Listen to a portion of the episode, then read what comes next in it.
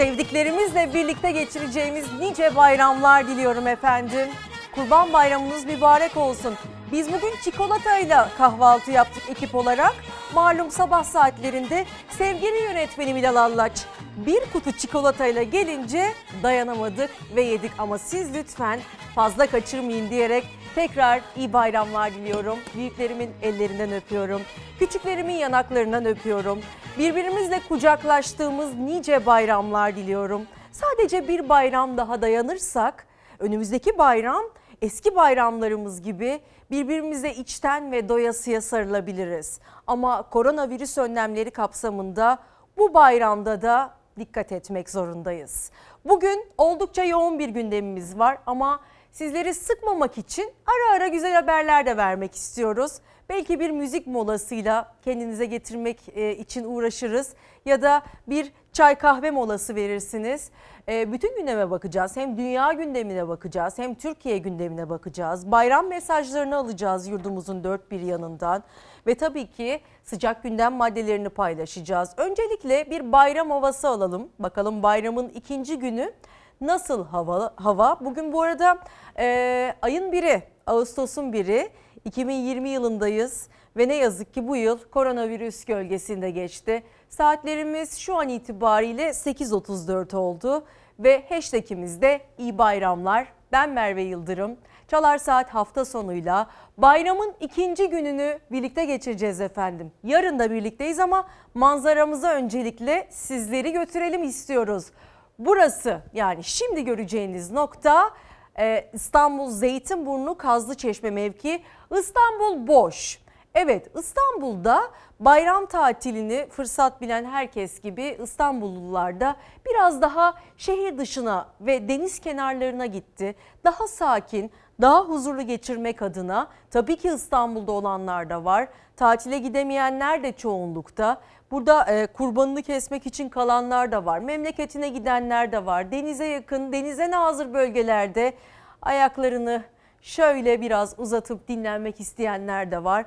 Bu bayram sakin İstanbul ama acaba yaz aylarının gelmesiyle birlikte havalarımız çünkü biliyorsunuz ki bu yıl yaz biraz geç geldi ve Temmuz ayında sağanak yağışlara, sellere tanık olduk. Ama Ağustos ayında durum biraz daha e, farklı olacak. Yine de yurdun kuzeyinde yağmur var ama özellikle bayramın ikinci günü olan bugün hava durumu nasıl olacak sizlere söylemiş olalım.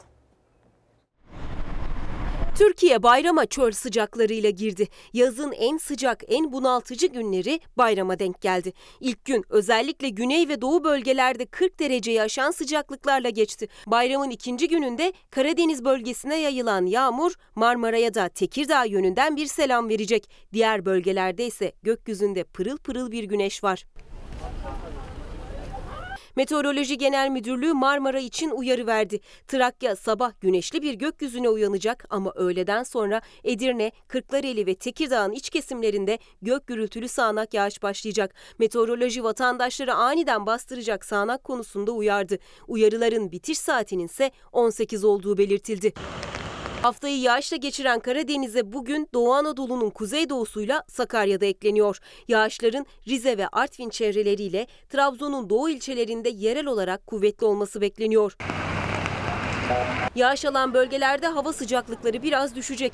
Diğer bölgelerde ise sıcak hava etkisini göstermeye devam edecek. Mevsim normallerinin üzerinde olacak. Rüzgarın ise genellikle kuzeyli, Akdeniz kıyılarında batı ve güneybatı yönlerden hafif, ara sıra orta kuvvette, Doğu Akdeniz'in doğusunda kısa süreli kuvvetli eseceği tahmin ediliyor. Bayramda özellikle e, hava sıcaklıklarında ve sıcak havalarda Kurban Bayramı olduğu için etlerin iyi muhafaza edilmesi gerekiyor ve özellikle her bayram vurgulanmasına rağmen uzmanların belirtmesine rağmen sağlıksız koşullarda da etler muhafaza muhafaza edilmeye çalışılıyor. Ama lütfen bu konuda hassasiyet gösterelim. Özellikle zehirlenmelerin ve virüslerin çok yoğun olduğu bir süreçteyiz. Bir kez daha bunu vurgulayarak e, günaydın diyorum efendim. Şimdi şöyle yapalım. E, Sözcü gazetesinden bir detay gelsin. Ne yazık ki üzücü bir detay. Sözcü gazetesinde 12 ilde 20 yangın başlığını görüyorsunuz. Türkiye önceki gün kara dumana boğuldu. 12 şehirde 20 ayrı noktada orman yangını çıktı. Binlerce dönüm yeşil alan küle döndü. Özellikle Çanakkale, İzmir, Konya, Antalya ve Hatay'daki yangınlar güçlükle söndürüldü. Sabotaj ihtimali araştırılıyor. Çanakkale Yenice'deki yangın 19 saatte kontrol altına alınabildi.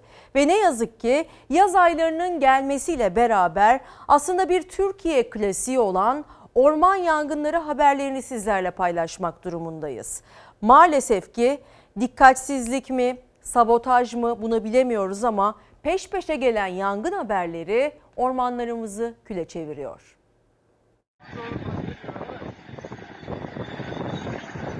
Hava giderek ısınıyor, Türkiye'nin dört bir yanından gelen yangın haberleri artıyor. Yeşil yanıyor, ciğerimiz sönüyor. İki günde 12 şehirde 20 ayrı noktada yangınlar çıktı. Binlerce dönüm yeşil alan küle döndü. Özellikle Çanakkale, İzmir, Antalya, Konya ve Hatay'daki yangınlar güçlükle söndürüldü. Ekipler dört bir koldan alevleri söndürmek için mücadele ederken yeni yangın haberleri peş peşe geliyor. Değil mi?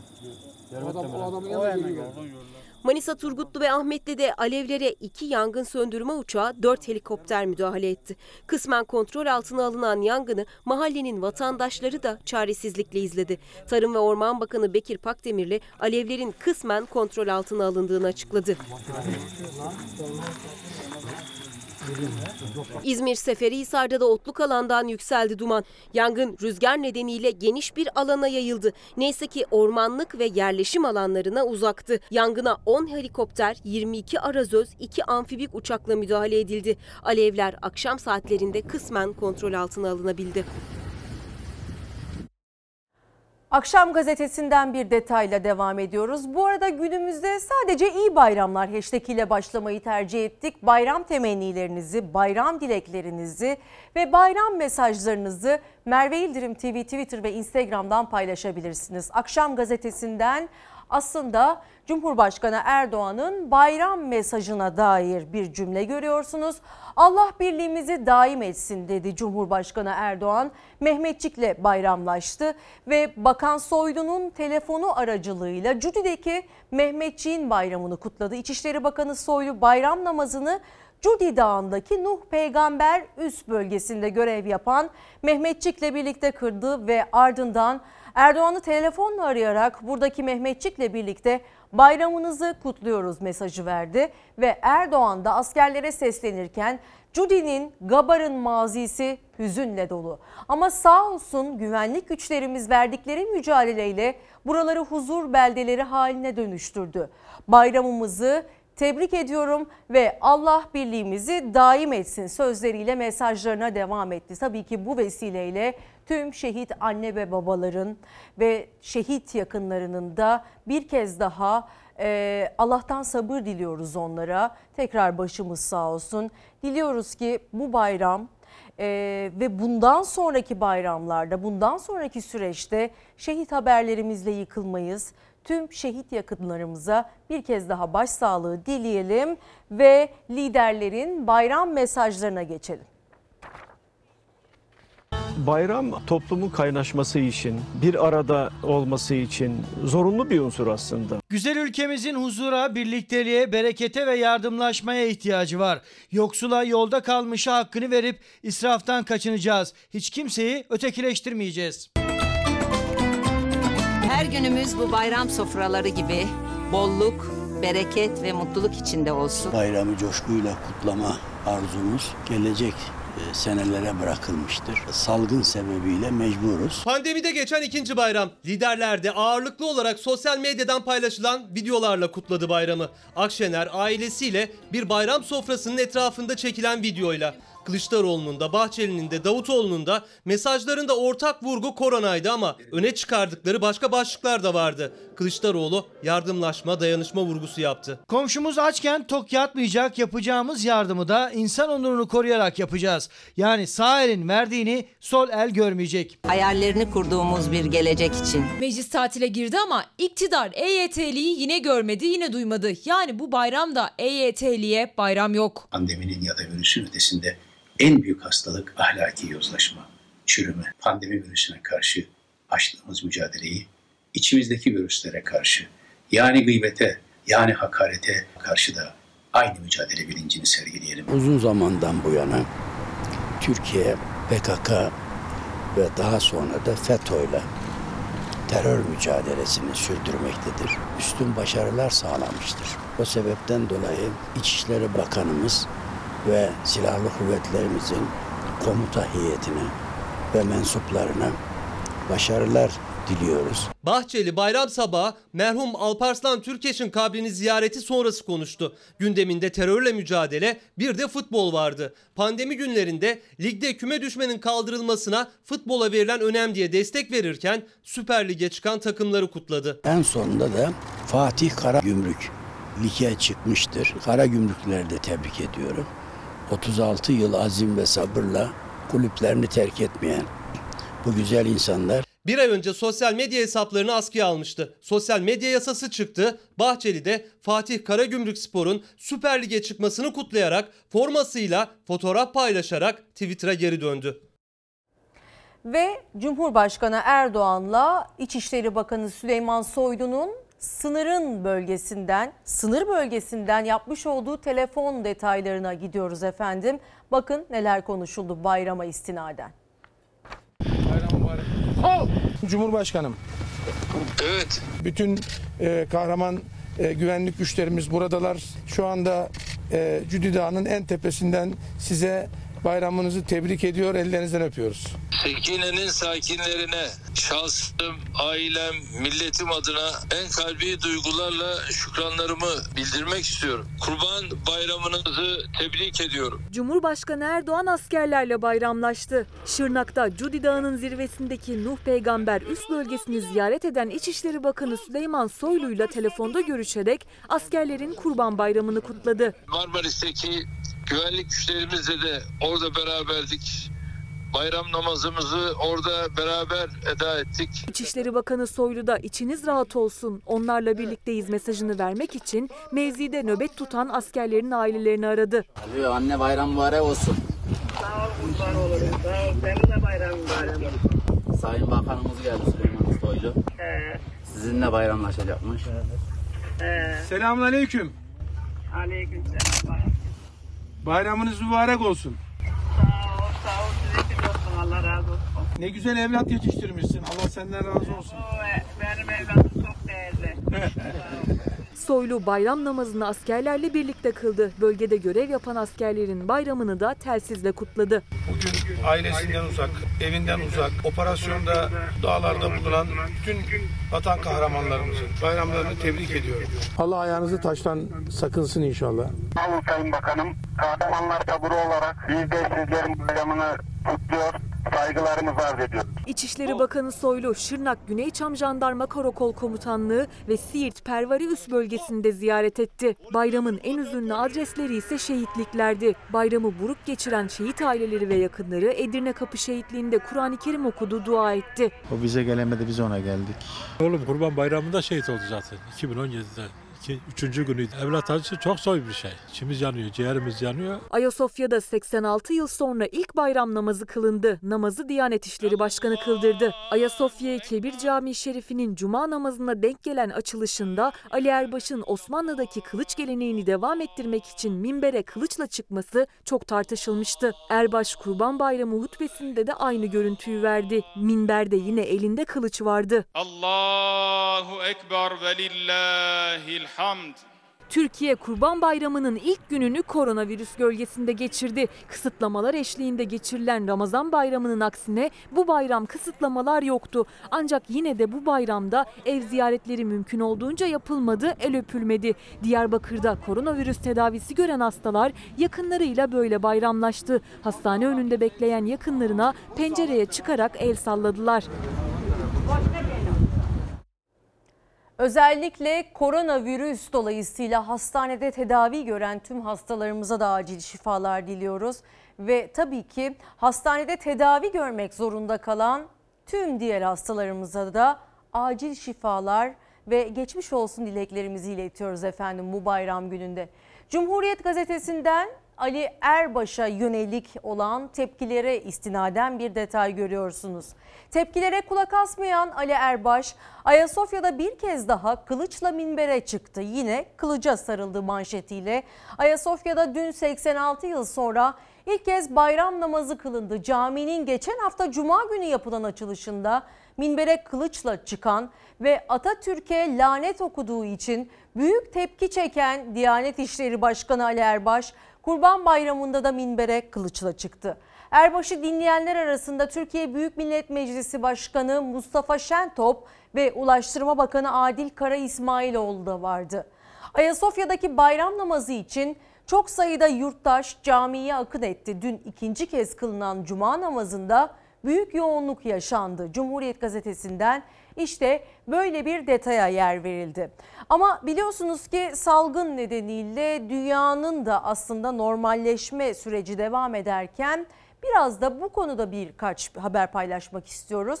Salgın nedeniyle Nisan ayından bu yana uçuşlar durdurulmuştu pek çok ülkeye ve tabii ki şehirler arası yolculuklarda da izin yoktu. Kısıtlamalarla karşı karşıya kalmıştık. Dün ilk kez Rusya'ya uçak kalktı. Tarifeli uçak.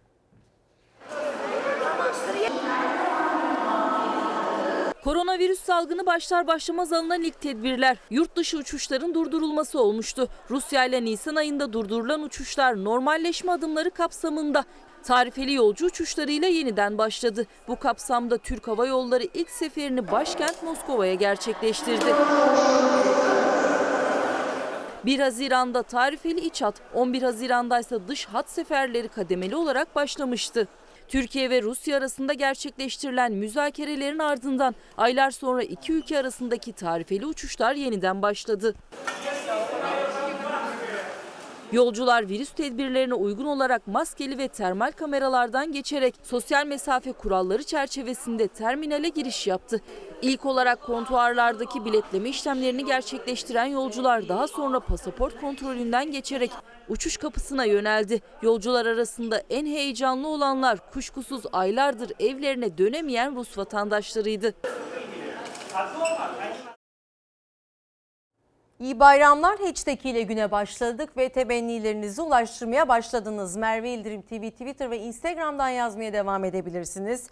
Bora Keltepe diyor ki Cumhurbaşkanlığı hükümet sisteminde çıkması gerekli olan hayvan hakları yasası beklemede. Acaba neden bekleniyor diye e, tepkisini dile getirenlerden biri ki biliyorsunuz hayvanlara olan inanılmaz işkenceler bu vahşetin bir an evvel caydırıcı cezalarla önüne geçilmesi gerektiğini bir kez daha vurgulayalım efendim.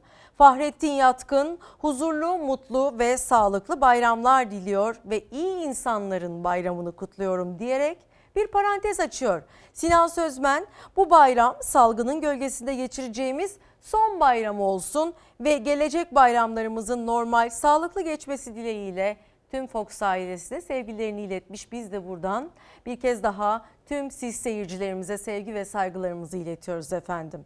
Gelelim Akşam Gazetesi'nden bir detaya. Akşam Gazetesi'nde Ankara'da Ege Masası başlığını görüyorsunuz. Türkiye ile Yunanistan arasında doğalgaz arama faaliyetleri sonrası artan gerginlik Ankara'daki zirvede masaya yatırılacak. Milli Savunma Bakanı Akar kritik toplantıyı Edirne'deki sınır birlikleri ziyaretinde duyurdu. Akar Yunan komşularımızla bazı temaslarımız var. Daha önce 3 toplantı yapmıştık. Dördüncüsünün Ankara'da yapılmasını bekliyoruz dedi. Ve Akar Türkiye'nin bölgedeki menfaatlerinden taviz verilmeyeceğini de vurguladı. Diplomatik kaynaklar zirvede Yunan tezlerinin tartışılmayacağını, Türkiye'nin uluslararası hukuktan doğan haklarını hatırlatacağına dikkat çekti. Evet Doğu Akdeniz'de sular ısınıyor ve Milli Savunma Bakanı Hulusi Akar Türk Silahlı Kuvvetleri'nin komuta kademesiyle e, Yunanistan sınırına gitti. Bakın sıcak gelişmeler Doğu Akdeniz'de nasıl? 3 tane asker yetişiyor arkamızda. Türkiye olarak, Türk Silahlı Kuvvetleri olarak hiçbir şekilde ne kendimizin ne de Kıbrıslı kardeşlerimizin Kıbrıs'ta, Doğu Akdeniz, Ege'de hak, alaka menfaatlerinden herhangi bir şekilde bizim taviz vermemiz söz konusu değil, geri adım atmamız söz konusu değil. Milli Savunma Bakanı Hulusi Akar, Atina'ya bu mesajı Yunanistan sınırının sıfır noktasından verdi. Geri adım yok dedi, adeta meydan okudu. Vatan ve millet uğruna seve seve can vermeye hazırdır komutanım. Türkiye-Yunanistan arasında tansiyon yüksek. Atina ile yaşanan Meis krizinin ardından Ankara bu kez Doğu Akdeniz'de yeni Navtex yayınladı. Barbaros Hayrettin Paşa sismik araştırma gemisinin Kıbrıs'ta Lübnan arasındaki sularda 18 Eylül'e kadar araştırma yapacağını duyurdu. Bölge Rum kesiminin tek taraflı ilan ettiği sözde 2 ve 3 numaralı parseller üzerinde yer alıyor. Barbaros Hayrettin Paşa iki destek gemisiyle görev yerine ulaştı. Hem Yunanistan hem de Güney Kıbrıs'tan tepki geldi. Atina Avrupa Birliği'nden Türkiye'ye yeni yaptırım istedi. Rum yönetimi ise Rusya'nın kapısını çaldı. Putin'den yardım istedi. Yunan ve Rum tarafına yanıtı Milli Savunma Bakanı Hulusi Akar verdi. Akar, Türk Silahlı Kuvvetleri'nin komuta kademesiyle Yunanistan sınırına gitti, birlikleri denetledi. Hulusi Akar Doğu Akdeniz'de Türkiye ve Kuzey Kıbrıs Türk Cumhuriyeti'nin yer almayacağı bir çözümün mümkün olmadığını vurguladı. Ankara'nın uluslararası hukuktan yana olduğunu söyledi. Atina'ya haklarımızı korumakta kararlıyız mesajı gönderdi. Ülkemizin, milletimizin hakkını, hukukunu buradaki Mehmetçik korumak ve kollamak konusunda son derece kararlı, son derece azimli. Bakan Akar, soruna çözüm bulmak için Yunanistan'la Ankara'da bir toplantı yapılmasının beklendiğini de belirtti. Askerlerle bayramlaşan Akar'ın gündeminde Azerbaycan-Ermenistan gerilimi de vardı. Ermenilerin Azerbaycan Türk'üne karşı yaptıkları bu saldırıyı bir kere nefretle kınıyoruz. Biz e, her zaman olduğu gibi Azerbaycanlı kardeşlerimizin yanındayız, yanında olmaya devam edeceğiz. Azerbaycan-Türkiye ortak tatbikatı da sürüyor. İki ülke askerleri tatbikatlar öncesi bayramlaşırken hava tatbikatına katılacak F-16'lar da Azerbaycan'a ulaştı. Burçin Gülberk iyi bayramlar diyor ki kanunlar neden atamızı savunamaz oldu ve densizlere haddini bildirmez oldu anlamak mümkün değil diye e, bir eleştirisi var. Ve Antalya'dan özellikle sevgilerini dile getiren e, beyefendiye buradan biz de sevgilerimizi iletiyoruz. Antalya'dan bize ulaşan e, beyefendinin adını birazdan söyleyeceğim. Nadiye Hanım diyor ki tüm çalışan sağlıklı arkadaşlarımızın bayramını kutlar. Koronasız günler dilerim ve e, söylenenden söylemeden yapamayacağım. yapamayacağım. Çok teşekkür ediyorum. Çok sağ olun. Ferhat Bey e, kahvaltıda sizi izliyoruz diyenlerden biri. Kahvaltı sofraları özeldir bizim ülkemizde. Bayram sabahları özellikle Ramazan bayramında uzun oruç sürelerinin ardından ve tabii ki Kurban Bayramı'nda da çok özeldir. Dilerim ki o kahvaltı sofralarında kalabalıklar e, kalabalık ailemizle birlikte yaparız bir sonraki bayramda ve doya doya birbirimize sarılabiliriz. Birbirimizin e, yanaklarından öpebiliriz. El öpme eylemini de gerçekleştirebiliriz ki biliyorsunuz Fahrettin Koca bu bayram el öpme işini erteleyelim diye bir uyarıda bulundu. Uyarılar arasında bu da vardı. En azından bu bayramda bunu bu geleneği atlayabilirsek hepimiz için daha sağlıklı olur diye düşünüyorum. Ve bir başka izleyicimiz diyor ki Antalya Muratpaşa'dan Tufan Yılmaz bize ulaşan. E, bu arada Antalya'da özellikle bir e, yoğunluk oldu. E, sahilleri aslında bu sezon, bu yaz sezonunda kalabalık görememiştik. Koronavirüs dolayısıyla, ekonomik göstergeler dolayısıyla ama e, bayramda biraz olsun o alışmış olduğumuz yaz manzarasına tanık olduk diyebiliriz. Diliyorum ki ekonomiye biraz olsun e, iyi gelir. Çünkü kafeteryaların özellikle ciddi anlamda sıkıntı yaşadığını vurgulayan bir izleyicimiz var. E, malum e, yani kafelerde, nargile kafelerde özellikle e, Deniz Bey yazmış bunu. Çok kişi işsiz kaldı ve bir buçuk milyon kişi bu yüzden işsiz nargile kafelerden bahsediyor. E, bunu aslında söylerken e, eğlence mekanlarının da halen kapalı olduğunu ve orada çalışan insanların da mağdur olduğunu belirtmeden geçmek istemem. Çünkü komiden temizlik görevlisine, garsondan işletmecisine kadar evine ve pek çok haneye ekmek götüren e, binlerce insanımız var. Bu konuda da Hazine ve Maliye Bakanlığı'na duyurmuş olalım yapılması gereken bir şey var gibi görünüyor. En azından bir yol yöntem e, açılmayacak gibi bir e, durum söz konusu mu şu anda bilmiyoruz. Belki bunun müjdeli haberini verirler. En yakın zamanda temennimiz bu. Ancak şu anda ciddi anlamda insanlar ekonomik sıkıntı altında e, eziliyor ve önlerini göremedikleri için de şu an adım atacak hal kalmadı gibi bir tablo var önümüzde. Merve İldirim TV Twitter ve Instagram'dan yazmaya devam edebilirsiniz efendim. Ve Kurban Bayramı haberleri klasik haberlerdir aslında biraz klişedir ama ne yazık ki gelenek bozulmadı bu bayramda. Kaçan boğa kovalandı ve e, kovalayan kişi de maskeliydi. Bir fotoğraf karesiyle bunu görüyorsunuz. İkna edilerek yakalanan bir kurbanlığı görüyorsunuz. Kimi eline aldığı çuval ve halatla kurbanlıkları yakalamaya, kimi tatlı dille sakinleştirmeye çalıştı kaçan e, hayvanlarımızı ve ilk gün Kurban Bayramı'nın ilk günü yine bilindik görüntülere sahne oldu sokaklar. Sahiplerinin elinden kaçan kurbanlıklar ortalığı birbirine kattı. İşte bu noktada aslında işi bilen uzman kasaplarla e, bu işi, bu e, ibadeti yerine getirmeliyiz. Çünkü Kurban Bayramı'nda özellikle bu bayramda çok dikkat etmemiz gereken konu vardı. Maskeli olmak zorundaydık. Özellikle kurban pazarlarında mesafeyi korumak zorundaydık. Mesafe ve pazarlık meselesine dikkat etmek zorundaydık. Bunun öncesinde bir çubuk yardımıyla e, aslında pazarlık yöntemine e, yöntemine yönelik bir çözüm bulunmuştu ama pek uygulanmadı kurban pazarlarında ve aslında kalabalık manzara eski kurban bayramlarından farksızdı. Bakın mesafeye bakar mısınız? Neresi mesafe? Kendimizi kandırıyoruz. Hep görüldüğü gibi çoluk çocuk hepsi birbirine karışmış.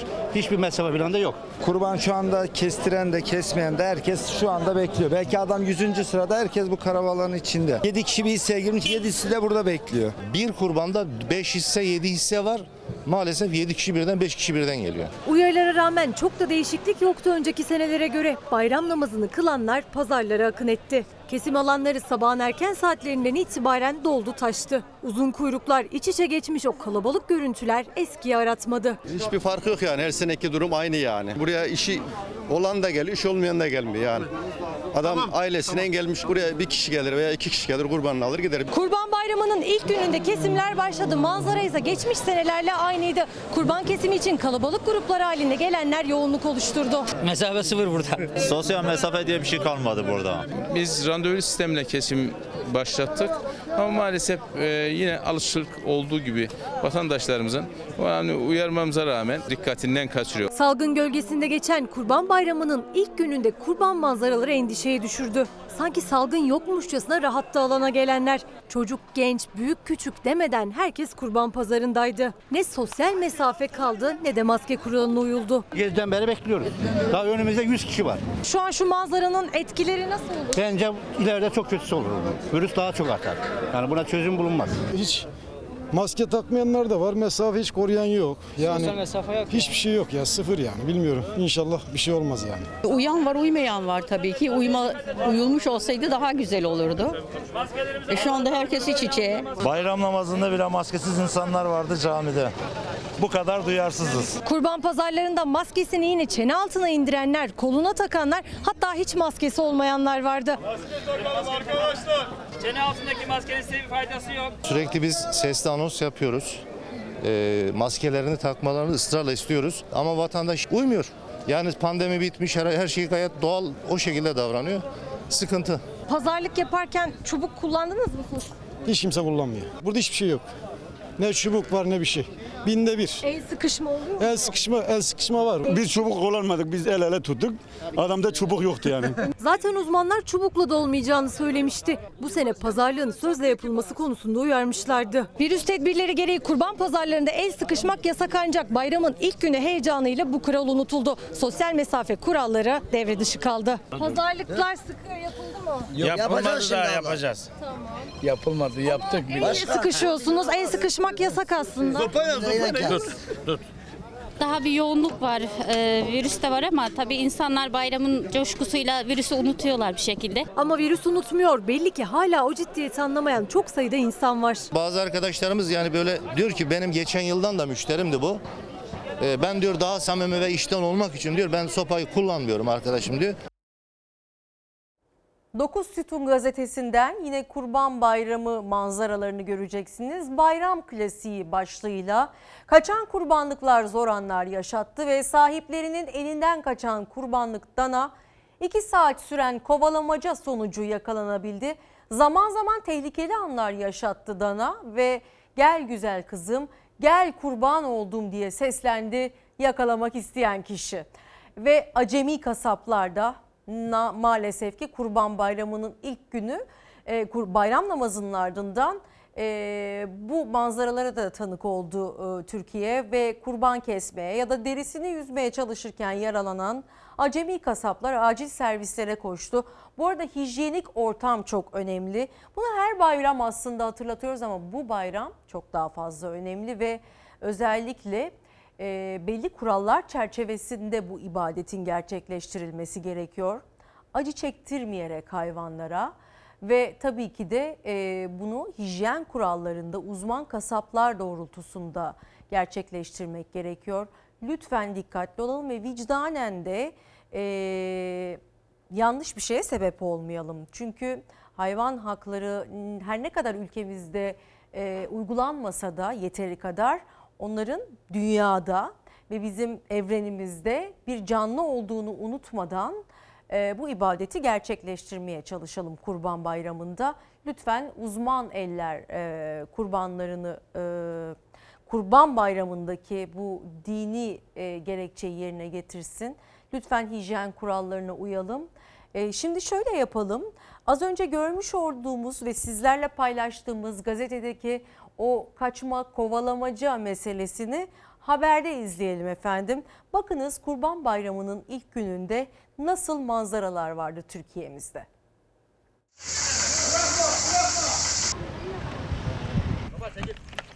Baba, baba bak ayağın kayıyor. Çekil oradan baba. Bir yanda kaçan kurbanlıklar, bir yanda acemi kasaplar. Bu kurban bayramında da manzara değişmedi. Kaçtı elime. Kasap değilim ya işte acemilik. İyi oldu. Dört dikiş attık maalesef. Kesime götürüyorlardı. Bir şekilde sahiplerin ellerinden kurtulmayı başardılar. Kurbanlıklar kaçtı, sahipleri kovaladı. Murat dur. Çifteye Murat dur atmıyorum. Murat dur. Dur dur dur. Sakin ol. Sakin olun sakin. Abi kullanmayın korkutmayın korkutmayın. Kimi tarlaya, kimi caddeye kaçtı. Kimi çok inatçıydı. Sahiplerini kilometrelerce peşinden koşturdu. Kaçan boğaya anestezi iğnesi yapıldı. Şu an sakinleşmesini bekliyoruz. Bursa'nın İznik ilçesinde kesilmek üzereyken kaçan koyun 7 metrelik zeytin kuyusuna düştü.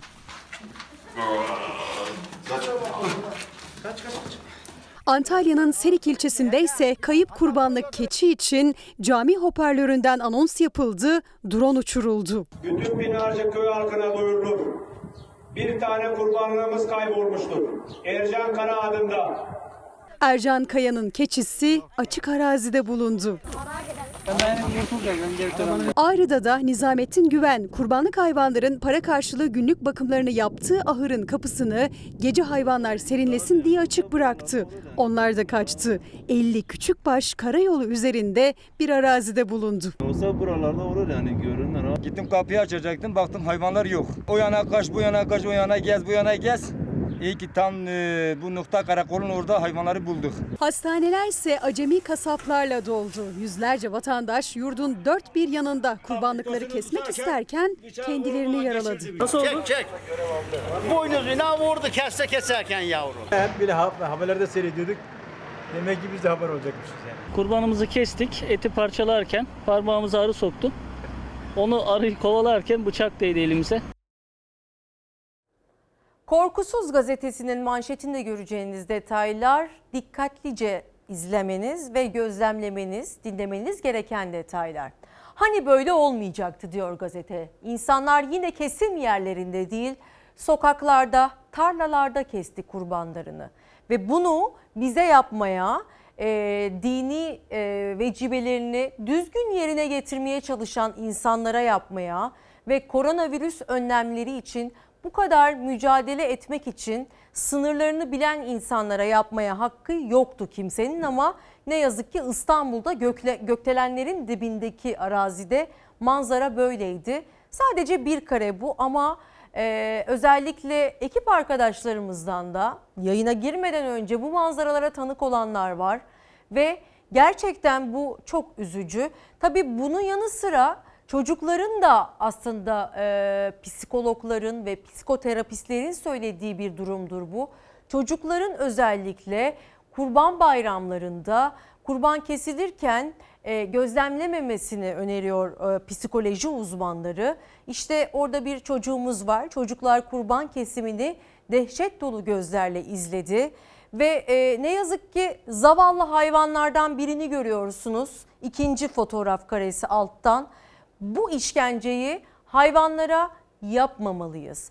Evet bu bir dini vecibe olabilir ama dini kurallar çerçevesinde gerçekleştirilmesi gerekiyor. Kurbanların, kurbanlık hayvanların kesime götürülmesi, onların bakılması ve uzman ellerde aslında bunun gerçekleştirilmesi. Ama işte e, sevap kazanayım derken böyle günaha da girebilirsiniz. Hayvanlara işkence etmek hiç kimsenin hakkı değil. Özellikle Kurban Bayramı'nda hakikaten gördüğümde tüylerim diken diken oluyor. Lütfen dikkat edelim eğer kurbanlıklarını bugün kesecek olanlar varsa lütfen hayvanlara işkence etmeyin diyerek devam etmek istiyorum efendim. Hac ibadeti Covid-19 önlemleri gölgesinde başladı ve e, görmeye alışkın olduğumuz hac görüntüleri değil çok daha farklı görüntüler vardı. Her yıl dünyanın dört bir yanından milyonlarca Müslümanın akın ettiği, hac ibadetini yerine getirdiği Kabe, tarihinin en tenha bayramını geçiriyor. Suudi Arabistan bu yıl Covid-19 nedeniyle yurt dışından hacı adayı kabul etmedi. Alıştığımız kalabalık hac görüntüleri yoktu bu sene. Hükümet bin kişiye ibadet izni vermişti ama yerel basın bu rakamın 10 bine ulaştığını belirtti. Hacı adaylarının çizgilerle belirlenmiş hatlar üzerinde sosyal mesafe kuralına uygun şekilde yürüdüğü tavaf görüntülerinin ardından bayramın birinci günü yerine getirilen şeytan taşlama ibadeti de yeni önlemler çerçevesinde yapıldı. Hacı adayları şeytan taşlamak için önceki yılların aksine mesafeli şekilde ve sırayla yaklaştı. Yerde önceden belirlenen noktalarda durdu. Hacı adaylarına daha önce sterilize edilmiş çakıl taşları verildi. 270 binden fazla Covid-19 vakasının görüldüğü Suudi Arabistan, dünyada salgından en çok etkilenen 15. ülke. Hac ziyaretinden önce Kabe ve tüm ibadet mekanları dezenfekte edilmişti. Yapılan Covid-19 testleri temiz çıkan hacı adaylarının Mekke'ye gelmesine izin verilmişti. Hepsine dezenfektan, maske, seccade ve elektronik bileklik verildi. Yetkililer hacı adaylarına Kabe'ye yaklaşmalarının ve dokunmalarının yasak olduğu uyarısında bulundu.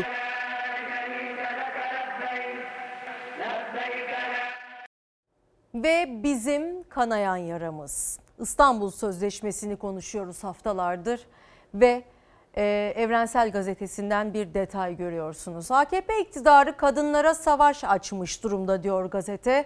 1 Ağustos İstanbul Sözleşmesi'nin Türkiye'de yürürlüğe girmesinin yıl dönümü. İmzalandığı tarihten bu yana kadına yönelik şiddetin önlenmesi konusunda Türkiye'ye pek çok yükümlülük getiren sözleşme bugün saldırı altında.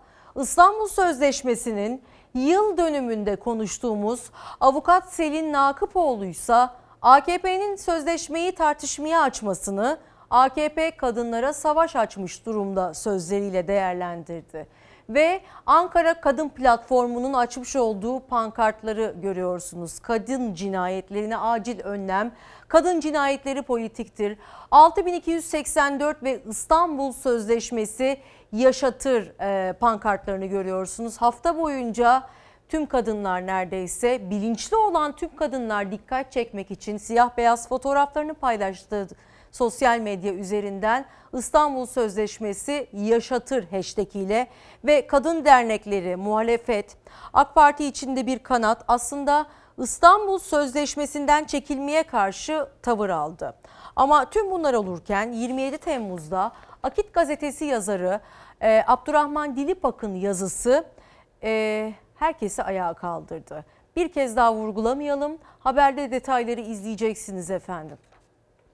Konuşmuyoruz, korkmuyoruz, itaat etmiyoruz. Bir görüşü savunmak için kadına dönük sözel şiddet kullanmak, bir görüşü eleştirmek için kadınların insanlıklarına, şahsiyetlerine, namuslarına saldırmak utanılması gereken bir barbarlıktır. Akit yazarı Abdurrahman Dilipak 27 Temmuz'da AKP'nin papatyaları başlıklı bir yazı yazdı. O yazıda kadınlara ağır hakaret içeren ifadeler yer aldı. AK Parti içinde de çekilip çekilmeme konusunda iki farklı görüşün ortaya çıktığı İstanbul Sözleşmesi'ne hedef alan Abdurrahman Dilipak'a bakanından sözcüsüne kadar tepki büyük oldu. AK Parti dava açmaya hazırlanıyor. Kadın erkek arasındaki üstünlüğün ancak takvada olduğuna inananlar nahoş bir üslupla karşılaşınca selam deyip geçmesini de bilirler. Fikrine güvenenler edepsiz ifadeler kullanmak ya da kategorik ithamlarda bulunmak zorunda kalmaz. Abdurrahman Dilipak'ın yazısında geçen hakaret ifadelerine Aile, Çalışma ve Sosyal Hizmetler Bakanı Zehra Zümrüt Selçuk edepsiz ifadeler dedi. AK Parti sözcüsü sözel şiddet, barbarlık diyerek ses yükseltti. Bu ülkede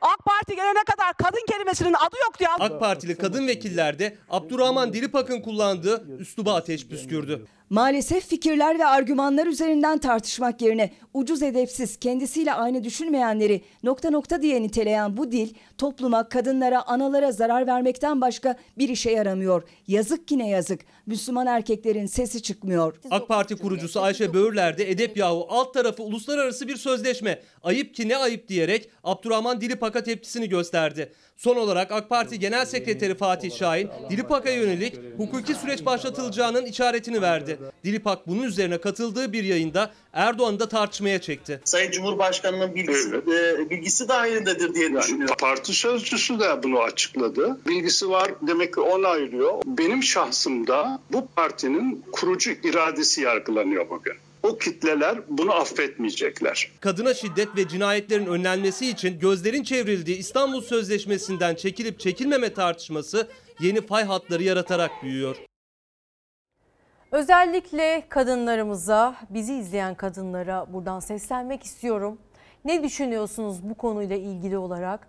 Bizi bazen ayrıştırmaya çalışıyor siyasiler. Kıyafetlerimize göre, giydiğimiz saçlar, e, saçlarımıza göre, açık ya da kapalı oluşumuza göre bizi ayrıştırmaya çalışırken aslında hepimiz aynı dertten muzdaripiz. İstanbul Sözleşmesi özellikle şiddet gören, katledilen kadınların devamının gelmemesi için ben şart olduğunu düşünenlerdenim. Sizin de bir fikriniz varsa Merve İldirim TV Twitter ve Instagram'dan yazabilirsiniz diyerek e, tekrar iyi bayramlar diliyorum. Şimdi kısa bir reklam arası vereceğiz ve dönüşte özellikle sizin bayram temennilerinize göz atmaya devam edeceğiz. Gündem maddelerimiz var. Koronavirüs tablosu çok mühim. Özellikle Kurban Bayramı'nda çok dikkatli olmamız gerektiğini vurguladık. Haftalar haftalar öncesinden hem buna dair konuşacaklarımız var hem de kadınlarımıza dair. Yüz kumpanyasından bu huzur ve veren şarkıyla bayramınızı renklendirmek istedik efendim. Tekrar iyi bayramlar diliyorum. Bugün günlerden cumartesi ve tarihler 1 Ağustos 2020'yi gösteriyor. Saatlerimiz ise tam 9.31. Sizden gelen birkaç mesajı okumak istiyorum. Çünkü reklama gitmeden önce özellikle kadınlarımıza İstanbul Sözleşmesi ve kadın cinayetlerine istinaden bir soru yöneltmiştim. Serpil Hanım diyor ki kadınlarımızı koruyamıyoruz diyor ve üstüne bir de uluslararası bir sözleşme sözleşmeden ayrılmak isteniyor. Korunması gereken, gereken kadınların içinde anneler, kardeşler, ablalar var. Empati kurma yeteneğine ulaşın ve bu açıdan bakın bir de diyor. Bunu iptal edenlere ve bunu tartışanlar için. Leyla Tatar diyor ki 1 Ağustos 2014 tarihinde yürürlüğe giren İstanbul Sözleşmesi kadınların temel insan haklarını onların toplumsal hayata, ekonomiye ve siyasete eşit katılımını sağlayan, zemini koruyan sözleşmedir. Çok da güzel bir e, özetle İstanbul Sözleşmesi'nden haberdar olmayan herkes için özetlemiş Leyla Tatar. Ve Necati Bal, Necati Bal bir beyefendi aslında bu konuda kadın cinayetleri, çocuk hakları, hayvan hakları derken bu hakları tartıştığımız bu süreçte özellikle kadın haklarında konuşması gereken beyefendilere buradan sesleniyorum. Bizim kadar sizlerin de mücadele etmesi gerekiyor. E, Necati Bal onlardan biri ve diyor ki İstanbul değil insanlık sözleşmesi esaslarına dönmek gereke, gerekir bence diyor. Kültür, insan ve yaratan diye sözlerine devam ediyor. Merve İldirim TV Twitter ve Instagram'dan yazıyorsunuz mesajlarınızı. İstanbul Sözleşmesi'ne dair ve kadın haklarına dair en azından bir iki bir şey daha söylemek istedik efendim. Şimdi gazetelerden Evrensel Gazetesi'nden bir detay. Bilim Kurulu üyesinin bile haberi yok başlığını görüyorsunuz. Sağlık Bakanlığı'nın günlük koronavirüs tablosundaki değişiklikler tartışılmaya devam ediyor ve Bilim Kurulu üyesi Profesör Doktor Ateş Kara yoğun bakım hastasının artık neden verilmediğini kesin net olarak bilmiyorum dedi. Bir muamma söz konusu ve aslında dünyanın ve bizim en önemli gündem maddemiz üzerinde bu muamma. Ee, koronavirüs gündemine şöyle hafiften bir geçiş yapalım efendim. En başta e, son uyarıları sizlerle paylaşmak istiyoruz. Bilim Kurulu üyelerinin ve Sağlık Bakanı Fahrettin Koca'nın dün açıklamış olduğu ve e, dikkat çekici e, cümlelerinin yer aldığı bir haberi paylaşıyoruz. Koronavirüs haberine istinaden. El öpme, kucaklaşma, el sıkışma geleneğimizi gelecek bayramlara erteleyelim. İlk uyarısıydı Sağlık Bakanı'nın. Bayramın ilk gününde de sosyal medya hesabından el öpmeyin uyarısında bulundu. Vaka sayılarındaki yükselişe ve ağır hasta sayısının en çok arttığı 5 ile dikkat çekti. Esas korkutansa ağır hasta sayısı ve yatan hastadaki artış. Vaka sayısının %62'si hastanede yatıyor. Profesör Doktor Mehmet Ceyhan'a göre hiçbir ülkede böyle bir rakam yok. CNN Türkiye konuşan Koronavirüs Bilim Kurulu üyesi Profesör Doktor Ateş Karaysa tablodan yoğun bakım hasta sayısının neden kaldırıldığını bilmediğini açıkladı. Bir kısmı açıkçası e, çok klinik tablosu ağır olmayan hastalar olabiliyordu. Servisteki hastanın da durumu ağır olabiliyordu. O nedenle ben açıkçası ağır hastalığın verildiğini düşünüyorum. Ama bunda kesin bir şey söylemem çok mümkün değil. Koronavirüs dünyanın pek çok ülkesinde yükselişe geçerken Türkiye'de de bin sınırının altına zar zor indikten sonra yeniden yükselmeye başladı. 31 Temmuz'da 982 kişi de virüse rastlandı. 17 kişi hayatını kaybetti. Sağlık Bakanı Fahrettin Koca önce rakamlarda yükselişe dikkat çekti. Sonra son 3 günde ağır hasta sayısının en çok arttığı illere, o iller İstanbul, Ankara, Konya, Gaziantep ve Diyarbakır. Kurban Bayramı tedbirleri açıklanırken koronavirüs tablosunda da bir değişiklik yapılmıştı. Artık yoğun bakım hastalara ayrı verilmemeye başlandı. Ağır hasta olarak belirtilen hasta rakamları açıklandı. Ağır hasta tablosu da yükselişte. Bir günde 561 kişiden 582 kişiye çıktı. Hastanede yatan koronavirüs hastalarının sayısı da Profesör Doktor Mehmet Ceyhan'a göre çok yüksek. Vaka sayımız 900'lerde ama bunların %62'si hastaneye yatıyor. Hiçbir ülkede böyle bir rakam yok. Vaka rakamlarındaki artış ne bayram ziyaretlerini ne de şehir dışı seyahatleri engelledi. Kurban pazarlarındaki kalabalık ve sosyal mesafeye uyulmaması da dikkat çekti. Koronavirüs tablosuna göz atıyoruz. Öncelikle son açıklanan rakamlara 31 Temmuz 2020 tarihli rakamlara e, test sayısı 46.492 idi dün itibariyle. Hasta sayısı 982 idi ve vefat sayısı da 17 idi. İyileşen sayısı 996 oldu. Ve e, bir polemik söz konusu az önce de bahsetmiştik koronavirüs tablosunda belli ibarelerin yerine belli ibarelerin gelmesi. Şöyle özetleyelim.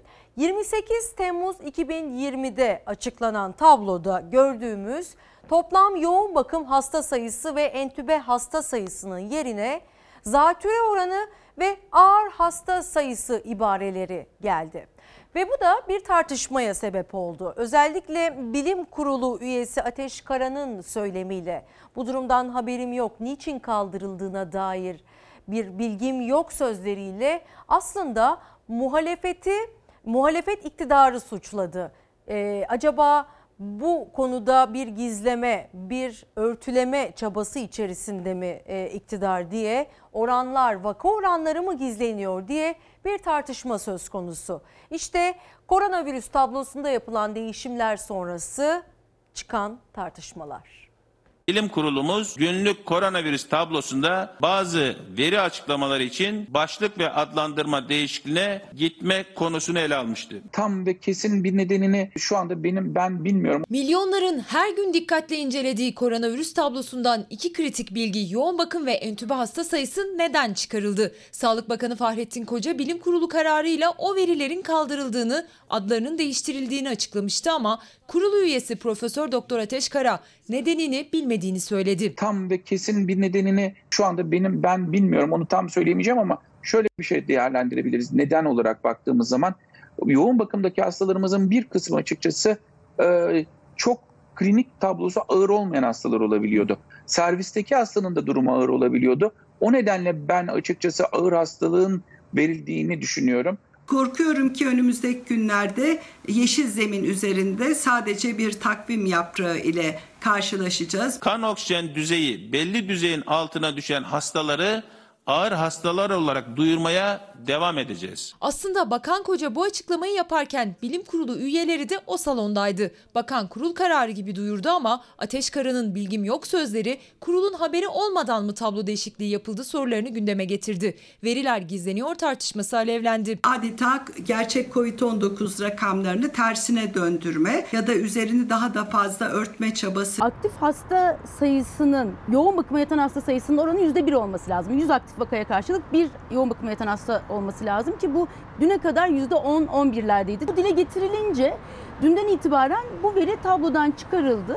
Zatürre oranı verilmeye başlandı. Bunun amacı uluslararası karşılaştırmalarda kolaylık sağlanmasıdır. Yoğun bakım entübe hasta sayısındaki çokluk vatandaşı ve sağlıkçıları rahatsız etmesi nedeniyle bunlarla ilgili rakamlar tablodan çıkartılarak mış mış gibi yapmaya başlandı. Muhalefet ve bazı uzmanlar yoğun bakım ve solunum cihazına bağlı hasta sayısının uluslararası standartlara göre yüksek olduğu için tablodan çıkarıldığı iddiasında. Yaklaşık 200 bin kişinin bulgusuz e, toplumda dolaşımda olduğunu gizli de olsa kapaklı da olsa bildirilen rakamlardan anlayabiliyoruz. Dünya Sağlık Örgütü daha çok test derken Türkiye'de 40 binler civarındaki günlük test sayısının ne kadarının e, kişiye tekabül ettiğini hala bilmiyoruz. Covid-19 tedavisi gören ama testi negatif çıkan ya da hiç belirti vermeyen taşıyıcılar da resmi rakamların dışında tutuluyor. Muhalefete göre iktidar vaka sayılarını gizlemeye çalışıyor.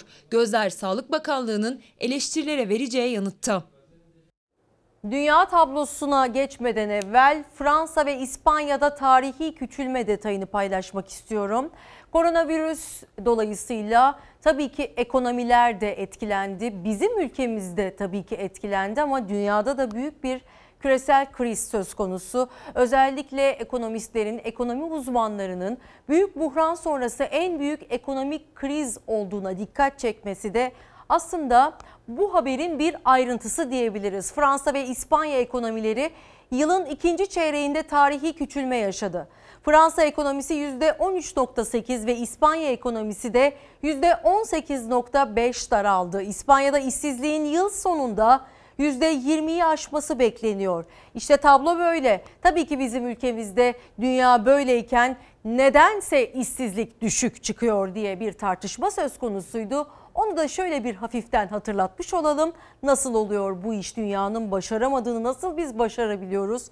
Tablolar ve rakamlar derken bu tartışmayı da şöyle bir üzerinden geçmek istedim efendim. Dünyadan bahsediyoruz. Covid-19'la dünya mücadele ediyor. Tabii ki önlemler gevşetilmişti ekonomiler çökünce ama şimdi tekrar özellikle İngiltere'de yeniden e, önlemler alınacak ve e, bunun da sebebi aslında gevşetilmesinin sebebi tamamen ekonomiyle alakalıydı ama e, İngiltere şimdi geri adım atmak durumunda kaldı. Amerika Birleşik Devletleri %33 daraldı ekonomisi Amerika'nın. E, Avrupa'da da zaten durum ortada. Hem dünyadaki son gelişmelere Covid-19'la alakalı son sağlık gelişmelerine göz atıyoruz. Hem de ekonomik gelişmelere göz atıyoruz.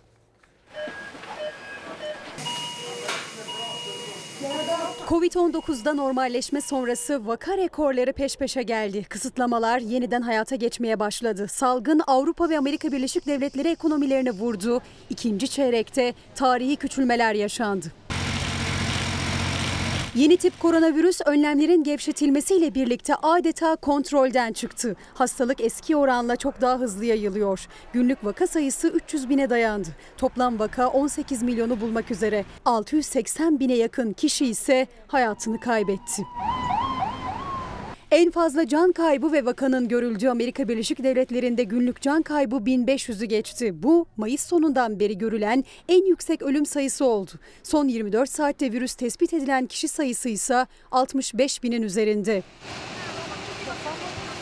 Avrupa'da Belçika ve İspanya ikinci dalgayla yüzleşirken benzer endişeyi İngiltere'de yaşamaya başladı. Salgında bugüne kadar 46 bin kişinin öldüğü İngiltere'de son günlerde vaka sayıları çok hızlı artış gösterdi.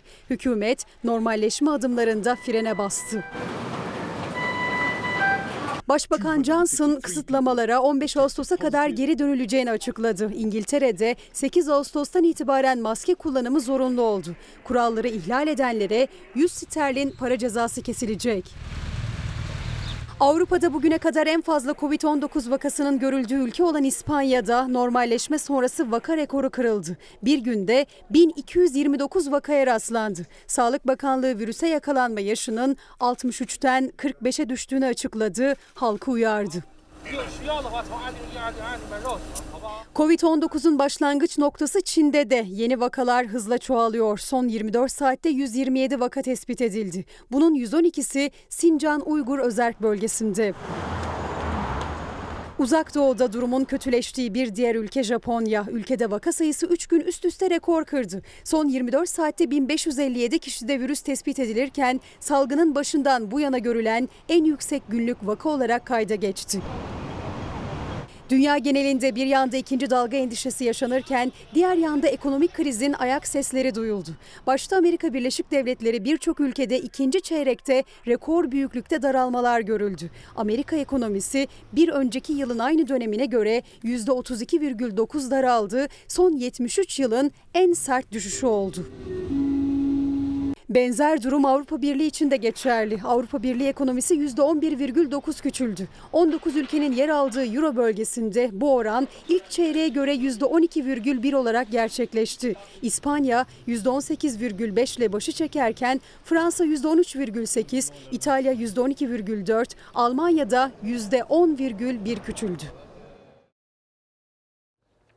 Korkusuz gazetesinden ekonomiye dair bir detay. Esnaf kurban bayramına bu isyanla girdi diyor. Evi, arabayı, eşimizin bileziklerini sattık, siftahsız dükkan kapattık. CHP'li Tekin, Arife'de kapalı çarşı esnafını ziyaret etti Gürsel Tekin.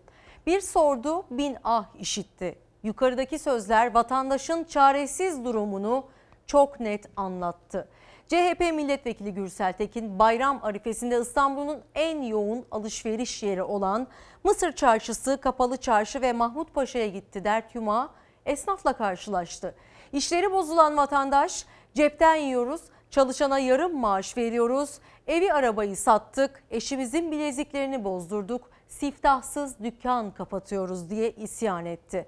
Ve esnaf kan ağlıyor icralık 22 milyon kişinin uykusu kaçmışsa daha neyi dinleyeceksiniz? İşsizlik, yoksulluk, sefalet dedi Gürsel Tekin. Ekonomimiz ciddi anlamda sarsıldı. Bunu dünyada tüm ekonomistler aslında dile getirirken ülkemizde de ömrünü ekonomiye adamış ekonomi uzmanlarımız söylüyor. Her ne kadar tablolar, resmi tablolar, devletin paylaşmış olduğu tablolar bu gerçeği önümüze sermese de önümüzde her zaman pembe bir tablo olsa da ekonomi uzmanları ve sokağın sesi aslında durumun ciddiyetinin göstergesi. Altın malum ortada. Asgari ücretle altının kıyaslaması ise çok daha yürek burkucu. Sanırım altının ateşini açık unuttular. Altın yanıyor yani kimse durduramıyor şu an. 27 Temmuz 2020 altının rekor kırdığı gün olarak yazıldı tarihe. Gram 433 liraya, çeyrek altınsa 715 liraya ulaşarak rekor yeniledi. Ve bugün 1 Ağustos. Aradan geçen 5 günde altın kendi rekorunu kırdı. Altının gramı 443 liraya, çeyrek altın 725 liraya yükseldi. Net asgari ücret altın karşısında 16 yılda 9 çeyrek altın eridi. Dünyada savaş ortamı ve koronavirüs gibi böyle salgın durumlar olduğu zaman herkesin hücum ettiği güvenli liman altın. Güvensiz hissediyorsak altına koş. Tabii altına koş. Çünkü bir, bir ülkenin bir para birimi değil. Ne euro ne dolar. Bu dünyanın para birimi altın olduğu için bir de bu mesela yansa da para altın. Şimdi bak görüyorsunuz bu dolar. Bunu yansa kül oluyor. Bir şey alamıyorsun. Bu euro. Bu da yansa kül oluyor. Ama bu altın. Bu yansa da gene para. Yani altın eriyor. Gene eridiği zaman gene para. Nasıl hissediyorsunuz bugün kendinizi? Vallahi her geçen gün daha kötü hissediyoruz. Çünkü iş, iş yok. Kendiniz belki bir yaklaşık 10 dakikadır buradasınız. Ne gelen var ne giden. Düğün sezonu olmasına rağmen. Rağmen. Aynen öyle. Eylül'e kadar bizim en iyi iş yaptığımız dönemlerdi. Bir de Almancı dönemiydi öyle söyleyeyim sana. Onların da geldiği dönemdi. Şu an hiçbir şey yok. Altın çok pahalı hayatım. Hiç kimse de şimdi alamaz. Bilmiyorum. Çeyrek takmak zorlaşınca, yarım ve cumhuriyet imkansızlaşınca gram ve hatta yarım grama yöneldi düğünü olanlar. Eskiden çeyrek takmaya insanlar utanırdı. Şimdi şartlar gene değişti. Ne yapıyorlar? Çeyrek yerine çeyrek görünümünde 1 gram. Gene onu gücü yetmeyen ama düğüne gideyim mahcup olmayayım derseniz 100 lira. Çeyrek gram. Tabii tabii 0.25 0.25 gram bu. İnsanların alım gücü biraz daha aşağı doğru indiğinden dolayı e, bizim satışlarımız azalıyor. Ama bir taraftan da yatırım yapmak isteyen bir kesim var. Onlar tarafından da yoğun bir şekilde talep görülüyor. Yani şu an 2 kilo altın 800 bin lira, 850 bin lira yapıyor. 2 kilo altın. 2 kilo altın. 850 bin lira. Tabii. O kadar yapıyor mu? Evet evet. 2 kilo altına bir ev mi alınıyor yani? Yani iki evde alabilirsiniz. Alacağınız eve bağlı tabii ki. 2 kilo altını olan ev alabilirken asgari ücretlinin maaşı altın karşısında günden güne eriyor. Net asgari ücretle 16 yıl önce 11 çeyrek altın alınabilirken bugün 3 çeyrek altına ya da 1 yarım ve 5 gram altın alabiliyor. Dar gelirlinin bütçesini zorlayacak gider kalemlerini arttıracak bir dalgalanmada döviz cephesinden geldi. Dolar 6 lira 98 kuruşu. Euro 8 lira 24 kuruşu gördü. Benzin de yükseldi demek. Ekmeğe kadar her şey yükseldi demek. Günden güne fakirleşiyoruz. Çünkü paramız değer kaybediyor. E zaten altındaki yükseliş ve piyasalardaki işsizlik ne yazık ki pek çok sektörü etkilemiş durumda. Özellikle esnafın durumu ortada.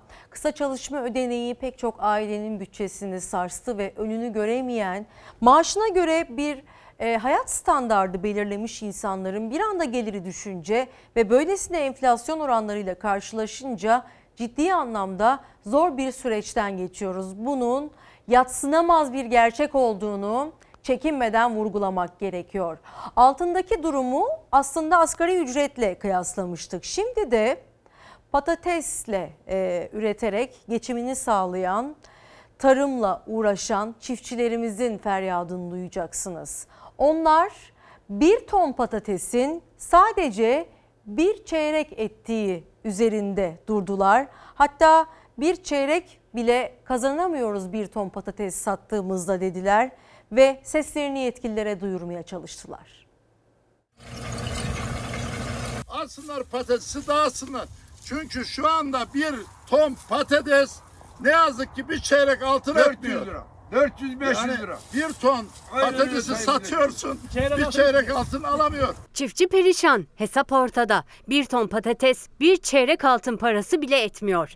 50 kuruştan satabilse o da en iyi ihtimalle hepi topu 500 lira girecek belki cebine ama o da borca gidecek. Kaldı ki tüccar da almıyor zaten patatesi. Biz perişanız.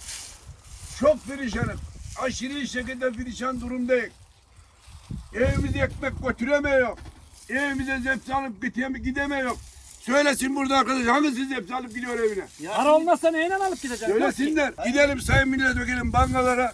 Tek tek gidelim benim 5 bankaya 5 yerde borcum var. Patates çiftçileri pandemi sonrası ekonomik olarak iyice darboğaza girdi. Aslında yazlık patates ekiminde geçen yıla göre hem kalite hem verim açısından artış var. Ancak çiftçinin cebinde değil tırlara yükleyip ihraç edecek, patatesi toplayacak para bile yok. Bir saat suyun parası 70 milyon lira. Başkan ne yapacak?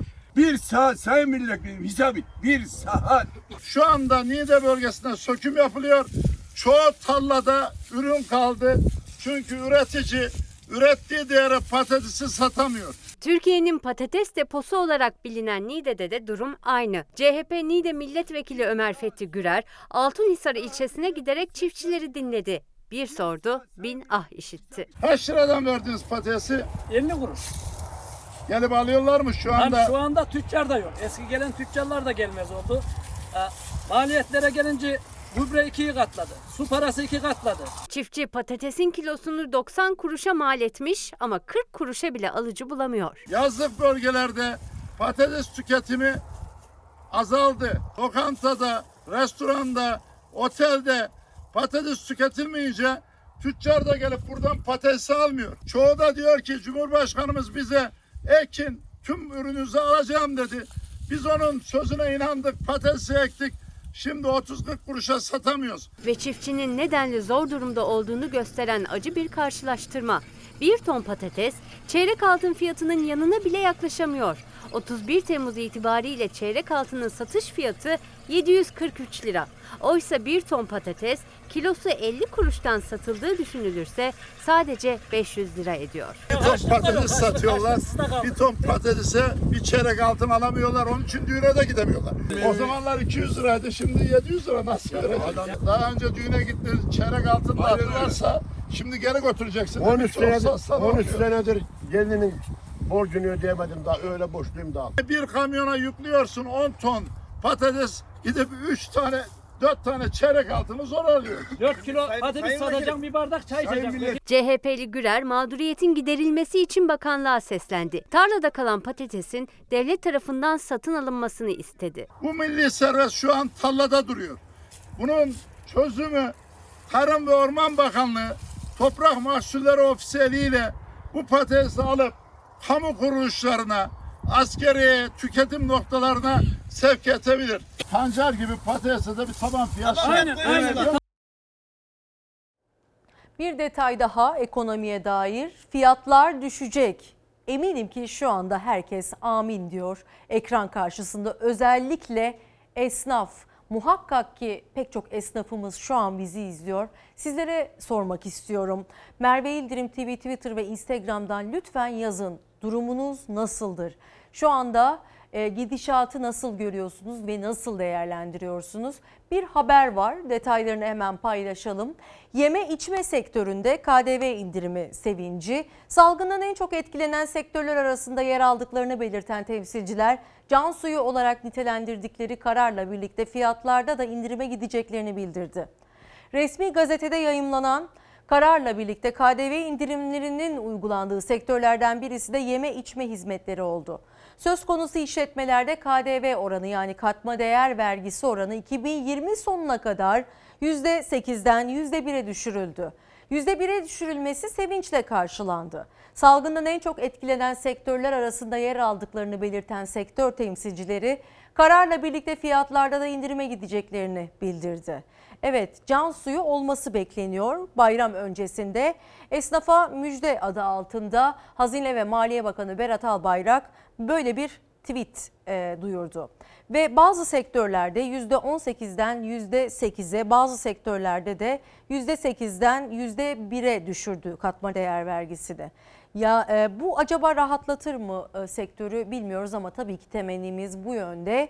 E, haberin detaylarını sizlerle paylaşalım. Çünkü en önemlisi de aslında bu uygulama sonrası tüketicinin biraz rahat nefes alıp almayacağı.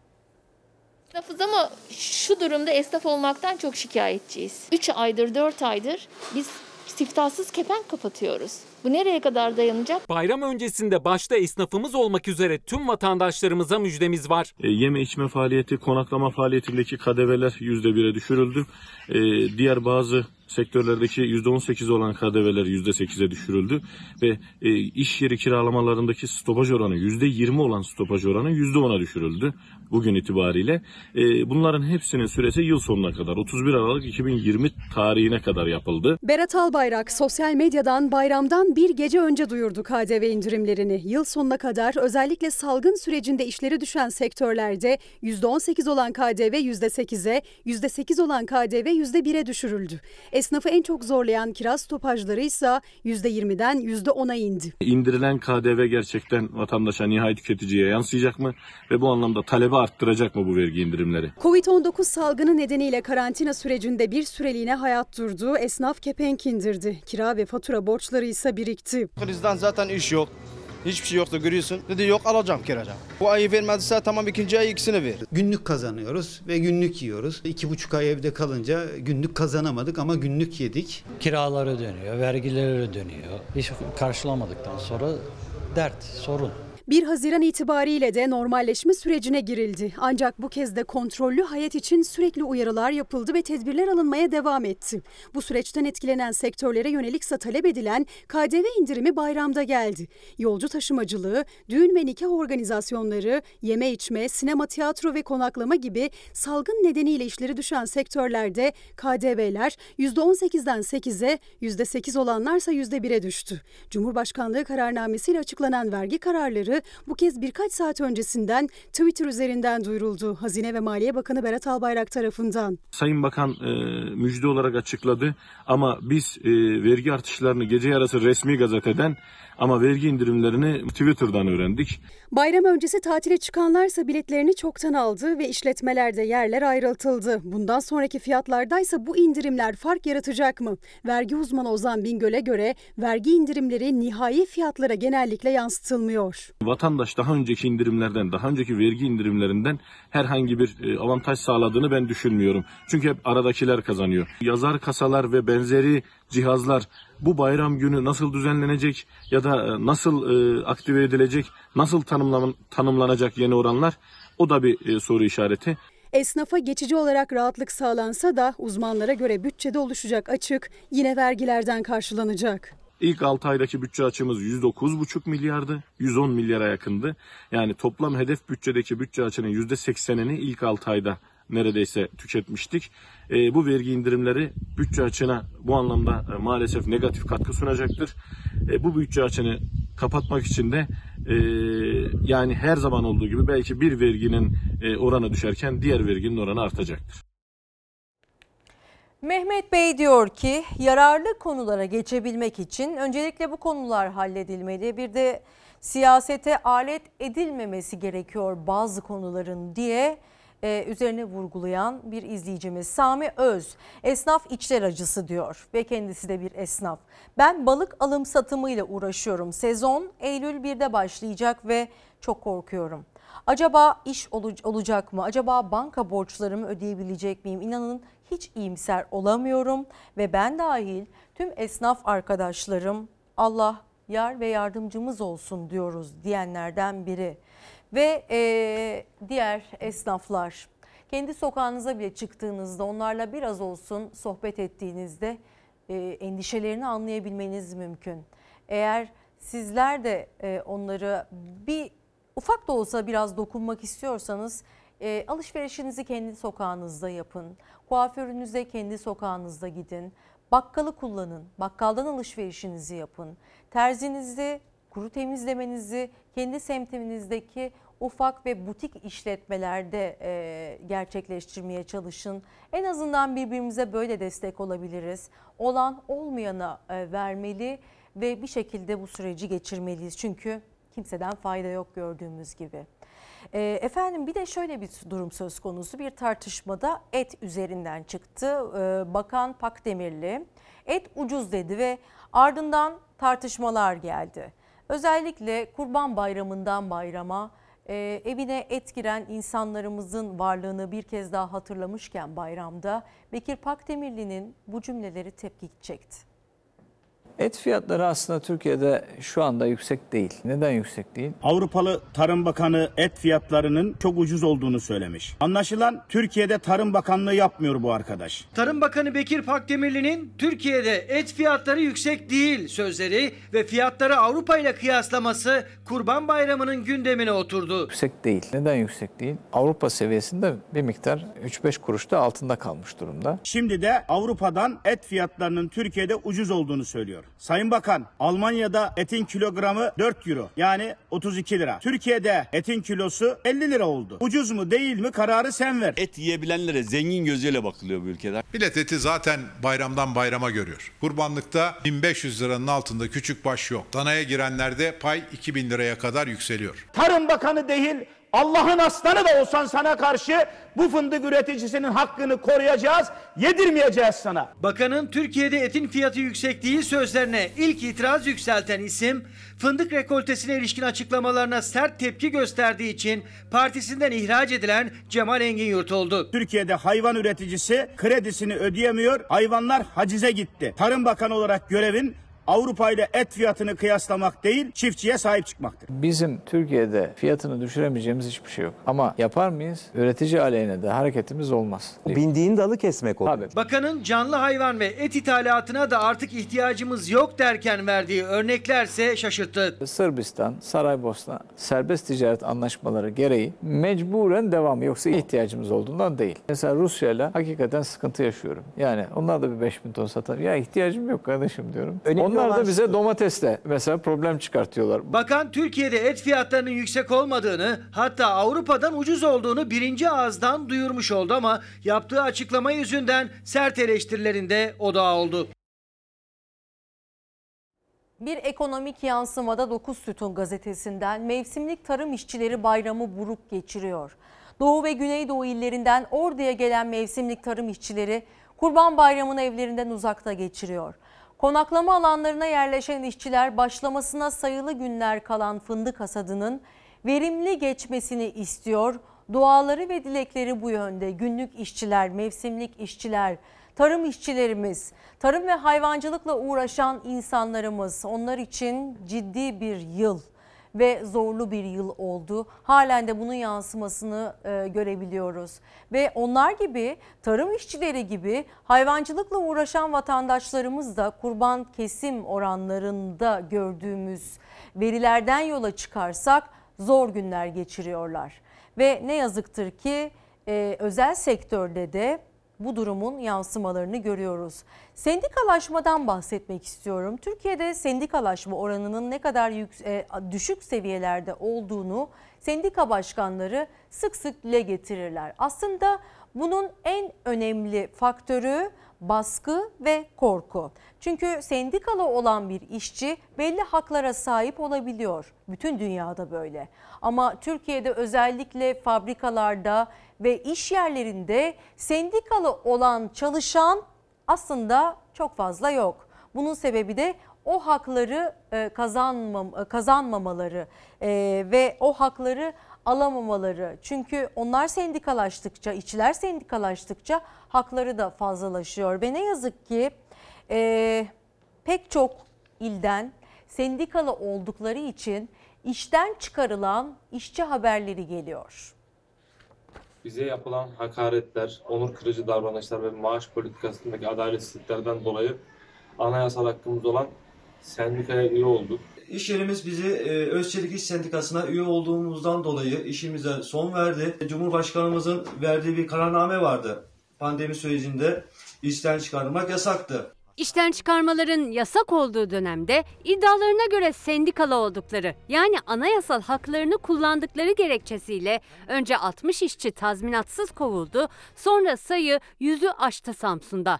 Sadece onlar değil, Türkiye'nin pek çok yerinde işçiler sendika üyelikleri sonrası işten çıkarılıyor. Aile Çalışma ve Sosyal Hizmetler Bakanlığı'nın raporlarına da yansıdı durum.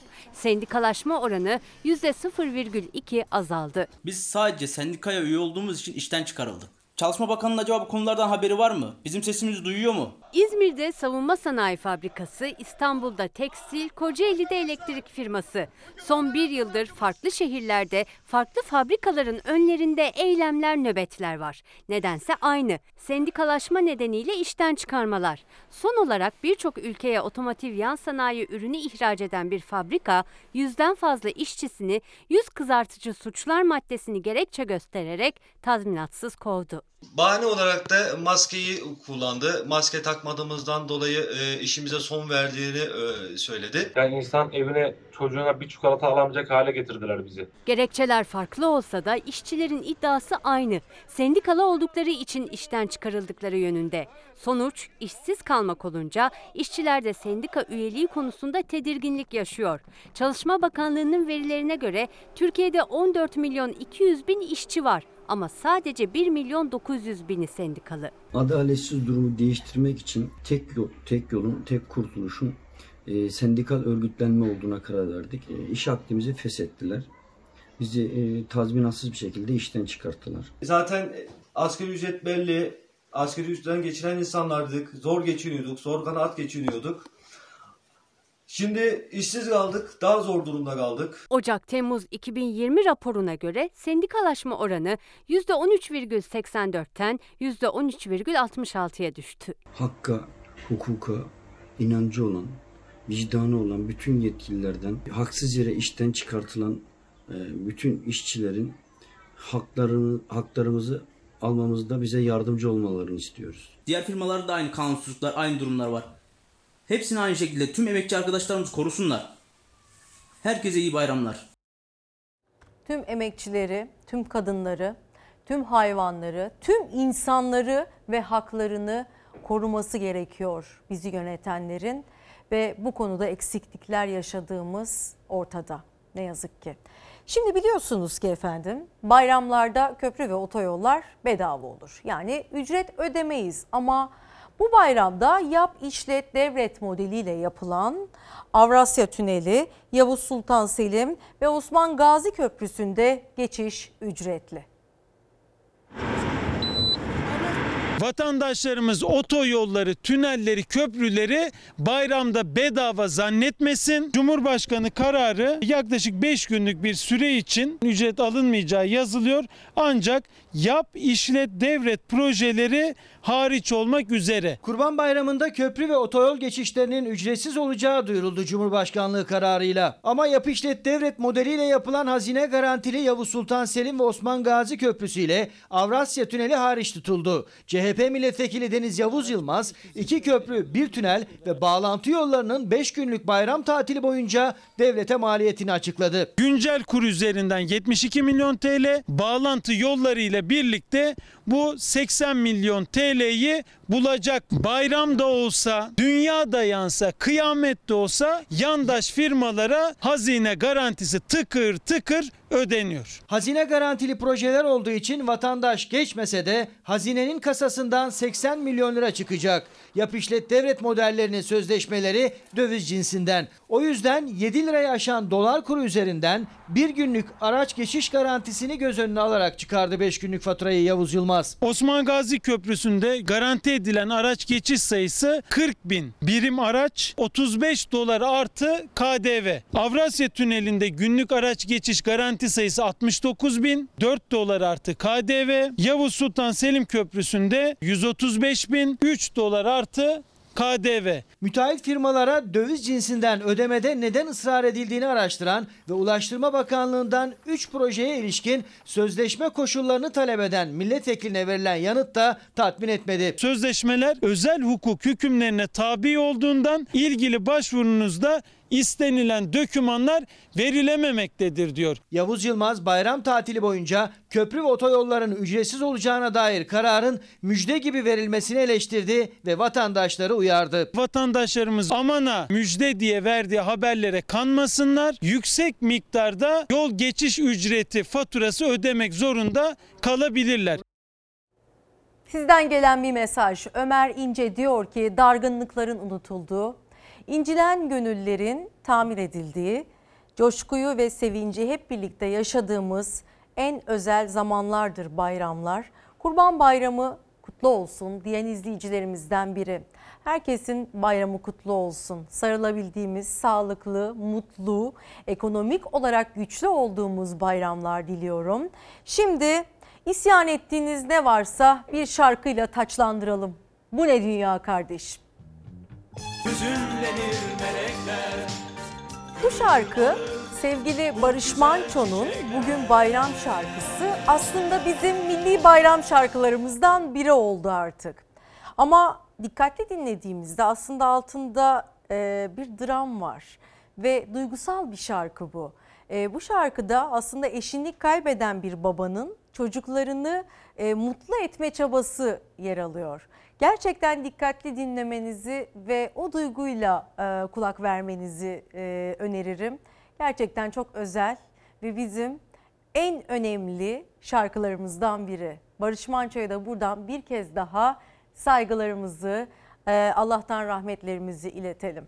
Tabii ki hiçbir çocuk annesiz, babasız geçirmesin bayramını ve tabii ki e, şehitlerimiz de olmasın. Onları da bir kez daha, şehit yakınlarını da bir kez daha buradan e, anmış olalım ve onlara sevgi ve saygılarımızı iletmiş olalım efendim. Havalarımıza bakalım. Bayramın ikinci günündeyiz ve e, hava güzel İstanbul'da ama yer yer yağışlar görüleceğini söylüyor meteoroloji uzmanları. Peki bayram sonuna kadar ya da önümüzdeki günlerde hava nasıl olacak? Türkiye bayrama çöl sıcaklarıyla girdi. Yazın en sıcak, en bunaltıcı günleri bayrama denk geldi. İlk gün özellikle güney ve doğu bölgelerde 40 dereceyi aşan sıcaklıklarla geçti. Bayramın ikinci gününde Karadeniz bölgesine yayılan yağmur Marmara'ya da Tekirdağ yönünden bir selam verecek. Diğer bölgelerde ise gökyüzünde pırıl pırıl bir güneş var. Meteoroloji Genel Müdürlüğü Marmara için uyarı verdi. Trakya sabah güneşli bir gökyüzüne uyanacak ama öğleden sonra Edirne, Kırklareli ve Tekirdağ'ın iç kesimlerinde gök gürültülü sağanak yağış başlayacak. Meteoroloji vatandaşları aniden bastıracak sağanak konusunda uyardı. Uyarıların bitiş saatinin ise 18 olduğu belirtildi. Haftayı yağışla geçiren Karadeniz'e bugün Doğu Anadolu'nun kuzeydoğusuyla Sakarya'da ekleniyor. Yağışların Rize ve Artvin çevreleriyle Trabzon'un doğu ilçelerinde yerel olarak kuvvetli olması bekleniyor. Yağış alan bölgelerde hava sıcaklıkları biraz düşecek. Diğer bölgelerde ise sıcak hava etkisini göstermeye devam edecek. Mevsim normallerinin üzerinde olacak. Rüzgarın ise genellikle kuzeyli, Akdeniz kıyılarında batı ve güneybatı yönlerden hafif, ara sıra orta kuvvette, Doğu Akdeniz'in doğusunda kısa süreli kuvvetli eseceği tahmin ediliyor.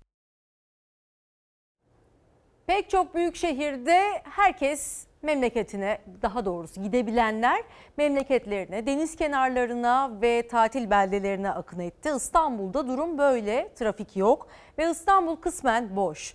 Ama tabii ki e, aynı şey özellikle yazlık yerlerde geçerli değil. Bu ekonomik anlamda e, turizmcileri rahatlatacak bir durum. Yerli turist sıcak denizlere indi. Biliyorsunuz ki yabancı turist şu dönemde koronavirüs çerçevesinde e, oldukça düşük. Yabancı virüs e, yabancı turist sayısı ve bunda da aslında Avrupa Birliği'nin e, açıklamış olduğu güvenli ülke, ülkeler arasında yer olmayışımız büyük bir etken ve tabii ki uçakların da azlığı yabancı turistin bu yıl ülkemize çok az sayıda gelmesine sebep oldu ama yerli turist şu anda Kurban Bayramı'nı fırsat bilerek kaçmaya çalıştı bir yerlere Ve e, turiste hasret kalan Ege Akdeniz kıyılarında da böyle bir hareketlilik söz konusu. Turizm sektörüne en azından doping oldu diyor uzmanlar ve e, hareketliliği biz de yerinde inceledik diyor e, Hürriyet gazetesinden Emre Eser. Plajlar kalabalık, pansiyon ve villalar doluydu. 10 liradan başlayan şezlong fiyatları 30 liraya kadar çıkıyor tabii ki özel işletmelerde uçuk rakamlarla da karşılaşılması mümkün. E, Fethiye Ölüdeniz, Antalya Kaputaş plajından e, Bodrum'a, Muğla'ya, Datça'ya kadar her yerde bir hareketlilik söz konusu. Tabii ki geçtiğimiz yazlarla pek alakası yok.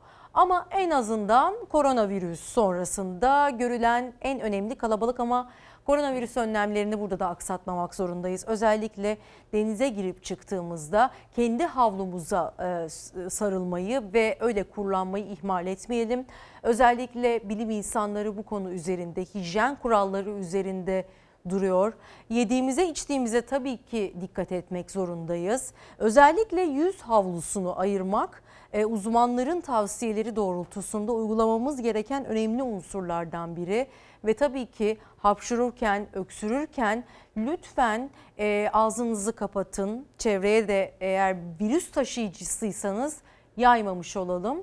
E, lütfen dikkatli olalım hem kendimiz hem sevdiklerimiz için. Çünkü bayram özellikle kurban bayramında, kurban pazarlarında yaşanan yoğunluk sonrasında bayramda, tatillerde yaşayacağımız yoğunluk da çok önemli ve önümüze vaka sayılarındaki artış gösteren bir tablo çıkarmasın. Şimdi efendim e, nereye gidiyoruz? Ha tatil diyoruz. Aslında e, size anlatmış olduğumuz, özetlemiş olduğumuz bu fotoğraf karesinin görüntülerini izleyeceksiniz. Bakınız yazlık yerlerde durum nasıl?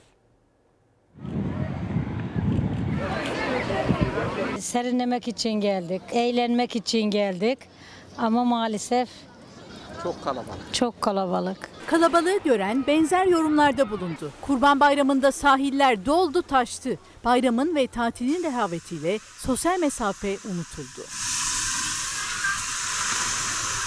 Koronavirüs nedeniyle aylarca eve kapananlar Kurban Bayramı'nda tatil yörelerine akın etti. Gözde tatil beldelerinden Bodrum'a son 24 saatte 90 bin, son 3 günde ise 300 bine yakın araç girişi oldu. Yaklaşık e, 600 bin civarında bir nüfustan zaten bahsediyorduk. Bir 150 bin daha koysan herhalde 750 bin kişiye falan ulaşmışızdır diye düşünüyorum Bodrum'da. Lütfen e, sosyal mesafeye uyun, hijyen kurallarına uyun. Kendinizi pandemiden e, koruyun tavsiyesinde bulunmak istiyorum. Ege ve Akdeniz sahillerindeki yoğunluğu kameralar böyle görüntüledi.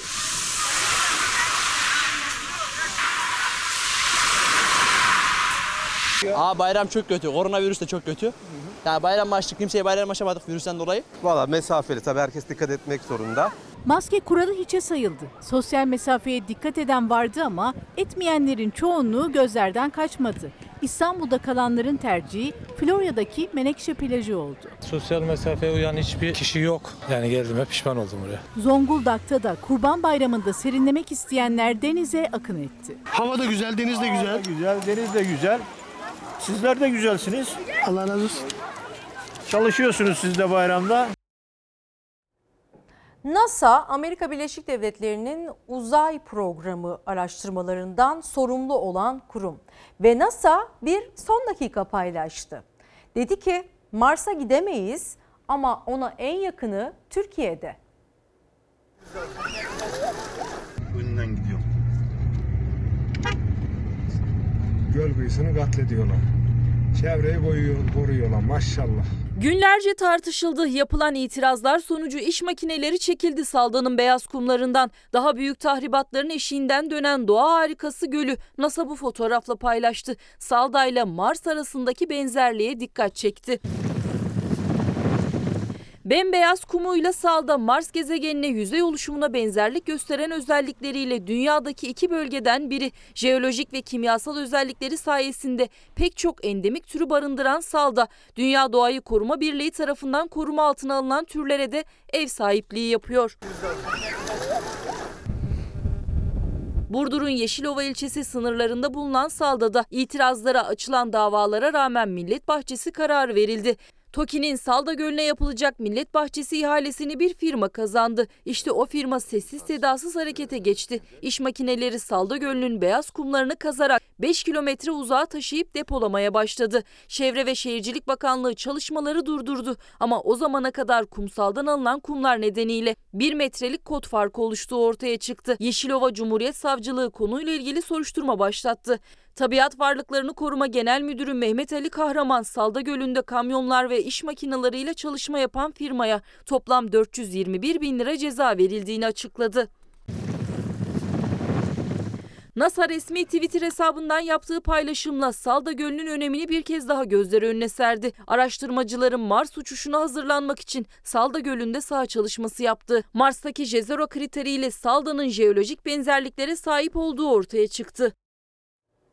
Sizden gelen birkaç mesaj. Eren Taş diyor ki kahvehane esnafı için, kıraathane esnafı için lütfen sesimizi duyurun. Evet kıraathaneler ve kahve işletmecileri çok zor durumda ve orada e, mekanlarımızda yeniden açarak evlerimize ekmek götürmek istiyoruz diyenlerden biri. E, Şener Çimen diyor ki eşimin adına yazıyorum. Pandemiden dolayı ücretsiz izne çıkarıldım. Bu ara memleketime gittim. Döndüğümde benim kendim istifa etmişim gibi işten çıkarmışlar beni ve ayda 1017 lira alıyordum onu da alamıyorum. Dönen işçi çıkarılması yasak olduğu halde işsiz kaldım. Hakkınızı aramalısınız ve muhakkak ki bir hukukçuya danışmalısınız. Ee, bu konuda mücadele etmek zorundasınız. Sizi ancak böyle yönlendirebiliriz ama e, bu gibi haksızlıkların çok fazla olduğunu da söyleyebiliriz. Özellikle özel sektörde e, hem mobbinge maruz kalan pek çok çalışanın olduğu haberleri hem de haksız yere işten çıkarılan ve tazminatını alamayan çalışanların da olduğu haberleri haber merkezine ulaşıyor sık sık. Ve e, Behici Hanım diyor ki kavurma mı o neydi ki hatırlamıyorum diyor. Bu dönemde Kurban Bayramı'nda aslında bu Kurban Bayramı'nda e, özellikle yardımlaşmanın daha yoğun olması gerekiyor. Evine hiç et girmeyen insanlar için aslında Kurban Bayramı'nın en önemli özelliği budur. Yardımlaşmak ve e, insanlar evlerine yemek alamayan insanların ve et alamayan insanlar için biraz olsun onların karnını doyurmaktır. Lütfen bu konuda da duyarlı olalım. Özellikle komşularımız, mahalledeki dostlarımız, e, yakın çevremiz ya da sokakta herhangi bir vatandaş durumunun iyi olmadığını düşündüğünüz lütfen yardımlaşmayı ihmal etmeyelim. Buna her zamankinden çok daha fazla ihtiyacımız var. Ve Zarife Hanım diyor ki biz kurban kesemedikten çocuklarımıza bayramlık alıp harçlık veremedikten sonra iyi bayramlar dilemenin bana göre hiçbir anlamı yok diyor. Yine de iyi bayramlar diliyoruz. Ee, ve diliyoruz ki ekonomik anlamda müthiş bayramlar geçirelim. Tüm çocukların yüzü gülsün. Ama bayramda özellikle çocukların da yüzünü güldürmek çok önemli diye düşünüyorum. Sadece bayramda değil, genel olarak bir çocuğun hayatına dokunmak, o çocuğun ömrü boyunca unutamayacağı bir izin bırakılması demektir. Lütfen çocuklara karşı hassas olalım. Lütfen onları atlatamayacağı travmalarla baş başa bırakmayalım. Çünkü bir çocuğun kalbinde, beyninde yer etmek gerçekten çok kolay. İyi ya da kötü iz bırakabilmek biz yetişkinlerin elinde. Lütfen bayramda bunun için uygun bir zaman bunu da aklımızdan çıkarmayalım efendim. Şimdi İzmir'e gidiyoruz. Buca Belediyesi bir araziyi, kırsal bir araziyi verimli bir araziye çevirdi ve üzüm bağlarıyla donattı. Sonucunda da halka dokunacak bir işe imza atacak.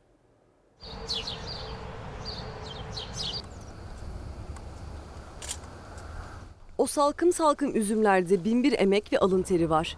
Ama her şeyden önce toprağa saygı duyan ve ona hak ettiği değeri veren bir anlayış var. Buca Belediyesi Altılar'daki verimli arazilerini betona heba etmedi. Aksine tarımın, üretimin, çiftçinin hizmetine sundu. 13 dönümlük alanda kısa zamanda tam 1425 fide boy verdi. Bu yıl 20 ton rekolte bekleniyor. Bu pandemi süreciyle beraber tarımın ülkemiz için ne kadar önemli olduğunu bir kez daha anlamış olduk. Bir dönem Türkiye'nin en iyi üzümleri yetiştiriliyordu İzmir'in Buca ilçesinde. Ancak bir süredir bağcılık kültürü unutulmaya yüz tutmuştu. Buca Belediyesi o kültürü köklerinden yeniden canlandırmak için örnek bir çalışma yaptı. Belediyeye ait kaynaklar bölgesindeki 13 dönümlük arazi üzüm bağlarıyla donatıldı. Biz belediyeye ait bütün tarlaların tamamını e, tarım için kullanmaya başlayacağız. Boş tarlamız artık kalmayacak. Topraktan adeta bereket fışkırdı. 1425 fide boy verip yeşerdi. Bağlar üzüm salkımlarıyla doldu. E, Şu an gayet iyi, bağımız iyi. E, Yeni suladık. E, Çok hastalık falan da yok. E, Bu yıl ciddi güzel bir e, gelir bekliyoruz. Ciddi bir e, mahsul olacak gibi görünüyor. Yan bankası olarak hizmet veren bağlarda 13 çeşit üzüm yetiştiriliyor. Bağ bozumuna ise az bir zaman var. İlk hasat Ağustos ayının sonunda. Hedef 20 ton rekolte. Bu yıl toplanacak olan üzümler Bucalıların sofralarına yaş ve kuru olarak ücretsiz ulaştırılacak. E, Buradan çıkan mahsulü de e, Bucalı vatandaşımıza, Bucalı'nın malını Bucalı vatandaşımıza dağıtacağız. Buca Belediye Başkanı Erhan Kılıç bir de müjde verdi. Mevcut bağdan hariç 12 dönümlük bir arazi daha bağcılara tahsis edilecek. Önümüzdeki yıl yeni bir geleneksel bağ kavuşacak. Sizden gelen birkaç mesaj daha. Kadir Ateş diyor ki Gaziantep'ten selamlar. Gaziantep'e de sevgiler buradan. Konut kredisi faizleri düştü ama diğer yandan konut fiyatları çok yüksek. İnanılmaz arttı. Devletimizden bunun için bir düzenleme yapılmasını talep ediyoruz diyor Kadir Ateş. Ve Başar Bey diyor ki iyi bayramlar. Maalesef biz de İzmir'den Afyon'a geçerken geçiş ücreti ödedik. Miktarı önemli değil. Fakat söylem ve eylem farklı olunca yaralanıyoruz haliyle diyenlerden biri. Ve EYT'li bir izleyicimiz emeklilikte yaşa takılanlardan biri. Mağduruz biz ve bayram yaşayamıyoruz. Bizim bayram haklarımızın verildiği gün bayram olacak diyor. Ve e, Can Yeliz isimli kullanıcı Milli Eğitim Bakanlığı bünyesinde yıllarca ücretli öğretmenlik yapan bir vatandaşım.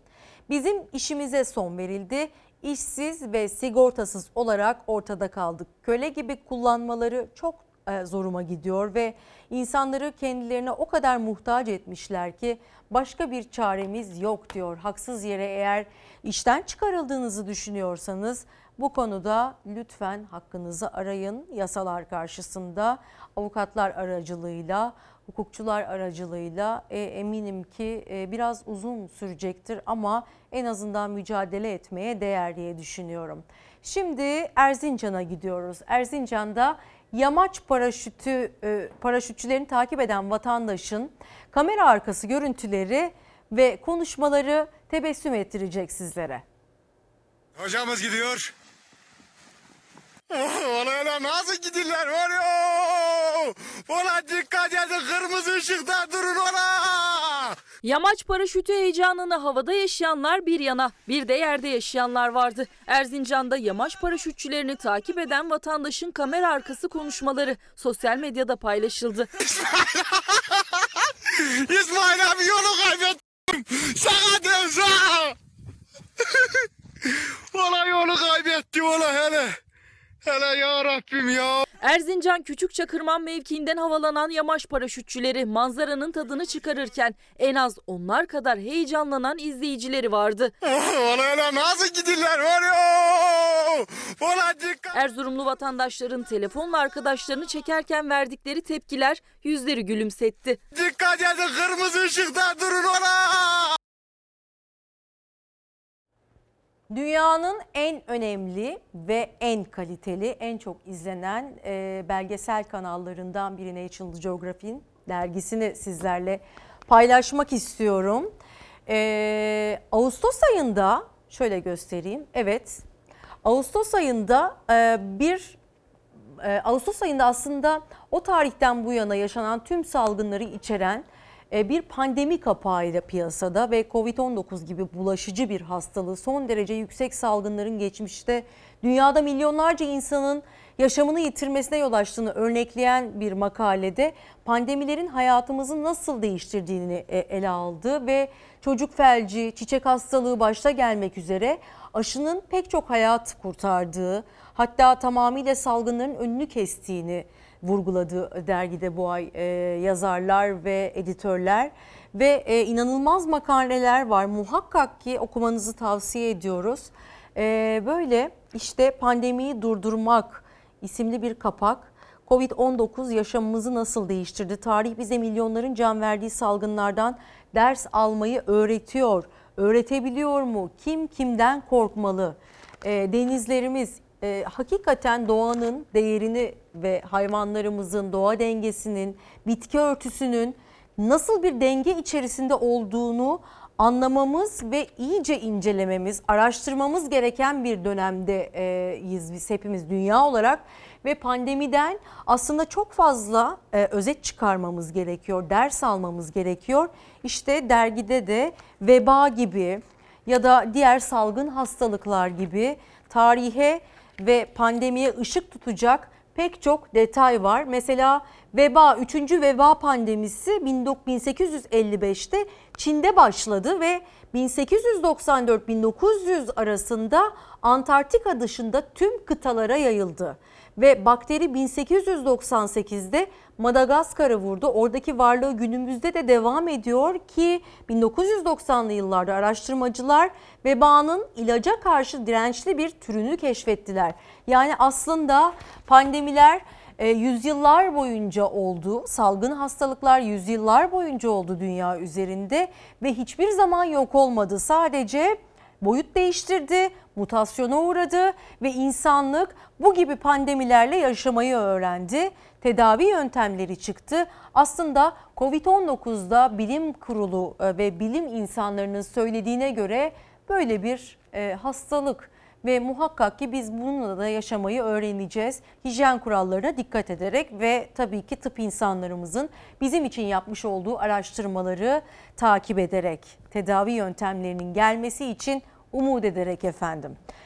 Londra Türk Toplumu Futbol Federasyonu Bingöl Karlıovalı depremzedeleri unutmadı. Bayramın ilk günü ihtiyaç sahibi ailelere kuru gıda yardımı yaptı. İşte yardımlaşmanın değeri. İhtiyaç sahibi aileler bu bayramda unutulmadı. Londra Türk Toplumu Futbol Federasyonu depremzede ailelere kuru gıda desteğinde bulundu. 14 Haziran günü yaşanan büyüklüğü 5,7 olan depremin merkez üssü Bingöl'ün Karlova ilçesine bağlı Kaynarpınar köyüydü. Yerin 5 kilometre altında yaşanan sarsıntıda kerpiçten yapılan köy evleri yerle bir oldu. Londra Türk Toplumu Futbol Federasyonu Karlıovalı depremzede aileleri unutmadı. Başkan Osman Ercan önderliğinde depremde zarar görenlere destek olmak amacıyla 1900 kilo kuru gıda yardımı dağıttı. Bayramın birinci gününde kolilerde teslim edilen yardım paketlerini federasyon adına Hayri Kartal teslim etti.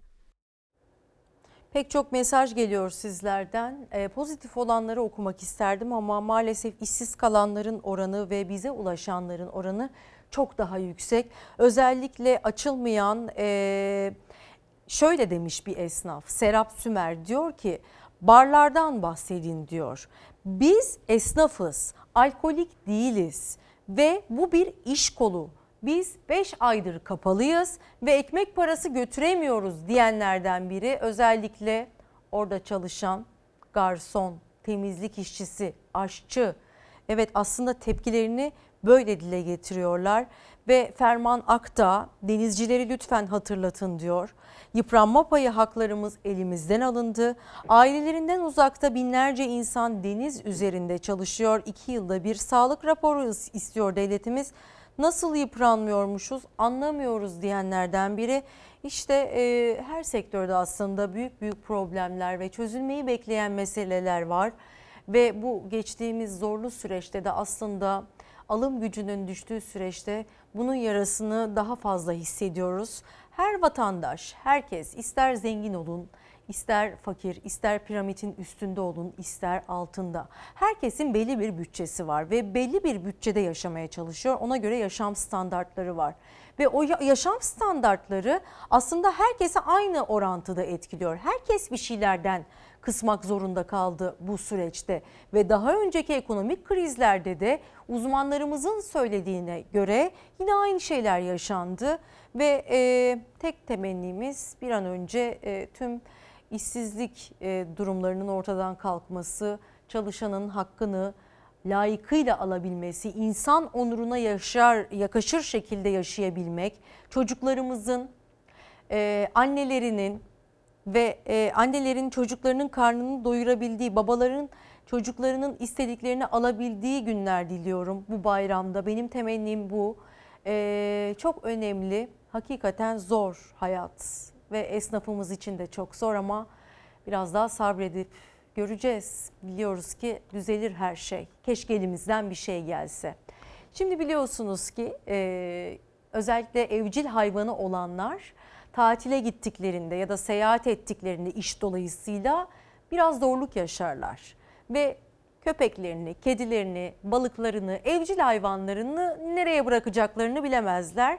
E, belki şans olarak esnaf yardımcı olabilir, konu komşu yardımcı olabilir, belki yakınlar yardımcı olabilir ama eğer böyle bir imkanı yoksa kimsenin köpek otelleri var ve e, köpek otellerinde aslında hayvan otellerinde e, bayramda inanılmaz güzel bir şekilde bakılabiliyor hayvanlar. Onlardan birini göreceksiniz eğer çaresiz durumdaysanız ve evdeki canlınızı, dostunuzu bırakmak için içiniz rahat etmiyorsa tercih edebilirsiniz. Sen özledin beni. Özledin beni. Gel bakayım.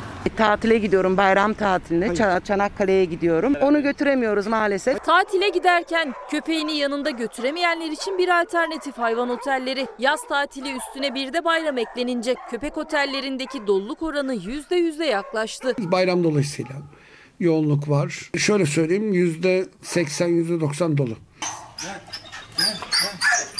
Çok güzel bakılıyor. Yani gözüm de arkada kalmıyor. 9 aylık Lesi de onlardan biri. Bursa'da yaşayan sahibi bayram tatili için gittiği yere götüremiyor onu. Yalnız kaldığı süre boyunca Lesi ve onun gibi birçok hayvan bakımlarını yapan bir adrese hayvan otellerine emanet ediliyor. Seni çok seviyorum aşkım. Dört gün sonra buluşacağız yine. Tüm ihtiyaçları görülen hayvanların bu otellerde kalmalarının bedeli verilen hizmete göre 50 ila 150 lira arasında değişiyor. İşletme sahibi Hakan Çamur her gün birer dakikalık videolar çekip hayvanların sahiplerine gönderiyor. Hem yaz hem de bayram tatili olduğu için köpek otelleri en yoğun günlerini yaşıyor. Yeri gelmişken hayvan haklarından da bahsetmek gerekiyor. Ne yazık ki hafta boyunca gerçekten insan olanın kalbini acıtan ve dehşetle izlediğimiz pek çok olaya tanık olduk. Lütfen ama lütfen böyle durumlara tanık olduğunuzda ihbar edin ve bir şekilde cezalandırılması için sesinizi çıkarın. Çünkü hayvana işkence eden, hayvana cinsel istismarda bulunan bir e, varlık, insan da demek istemiyorum. Çünkü insan olanın kalbinde e, ufacık bir vicdan olur diye düşünüyorum.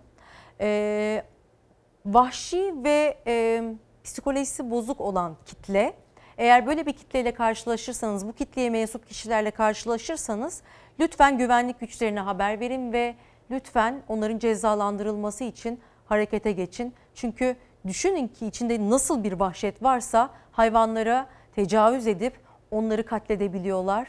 Ne yazık ki bunlara tanık olduğumuz bir dönemden geçiyoruz. Çocuklara, kadınlara, hayvanlara cinsel istismarda ve şiddette bulunan kim varsa lütfen ihbar edin ve buradan da yetkililerimize bir kez daha seslenmiş olalım. Lütfen bu e, durumların önüne geçmek için gereken her şey yapılsın. Daha fazla beklemek istemiyoruz diye kısaca özet geçmiş olalım efendim. Şimdi kulağımızın pası silinsin. Zeynep İden'in sesinden Memleketim şarkısını dinleyeceğiz. Saat 11.15. Bugün günlerden cumartesi ve tarih 1 Ağustos 2020. Efendim Kurban Bayramı'nın ikinci sabahını birlikte karşıladık. Bu bayram el öpme eylemini ertelememiz gerekiyor ve sevdiklerimizle mümkün olduğunca mesafeli durmamız gerekiyor. Ve eğer kendinizi düşünüyorsanız ziyaretleri de erteleyebilirsiniz diye düşünüyorum. Ben kendi adıma ziyaret etmedim kimseyi özellikle ailemdeki yaşlı bireyleri. Telefonda konuştuk, görüntülü sohbet ettik. En azından dijitalin bizlere getirdiği ve e, sunduğu fırsatlarla sevdiklerimizi görmeye çalışıyoruz. En azından bir bayram daha bunu uygularsak, koronavirüs önlemlerini uygularsak bir sonraki bayramda birbirimizle kucaklaşmamız daha hoş olur diye düşünüyorum. Herkese iyi bayramlar. Büyüklerimin ellerinden öpüyorum. Küçüklerimin yanaklarından öpüyorum. Lütfen Yardımlaşmayı ihmal etmeyelim. Lütfen birbirimize saygı ve saygı, e, sevgiyi ihmal etmeyelim. Sevgiyi, saygıyı hayatımızdan hiçbir zaman eksiltmeyelim, çıkarmayalım. Kendinize dikkat edin. Yarın sabah da birlikteyiz. Diliyorum ki ülkemiz ve dünyamız bize güzel haberler getirsin.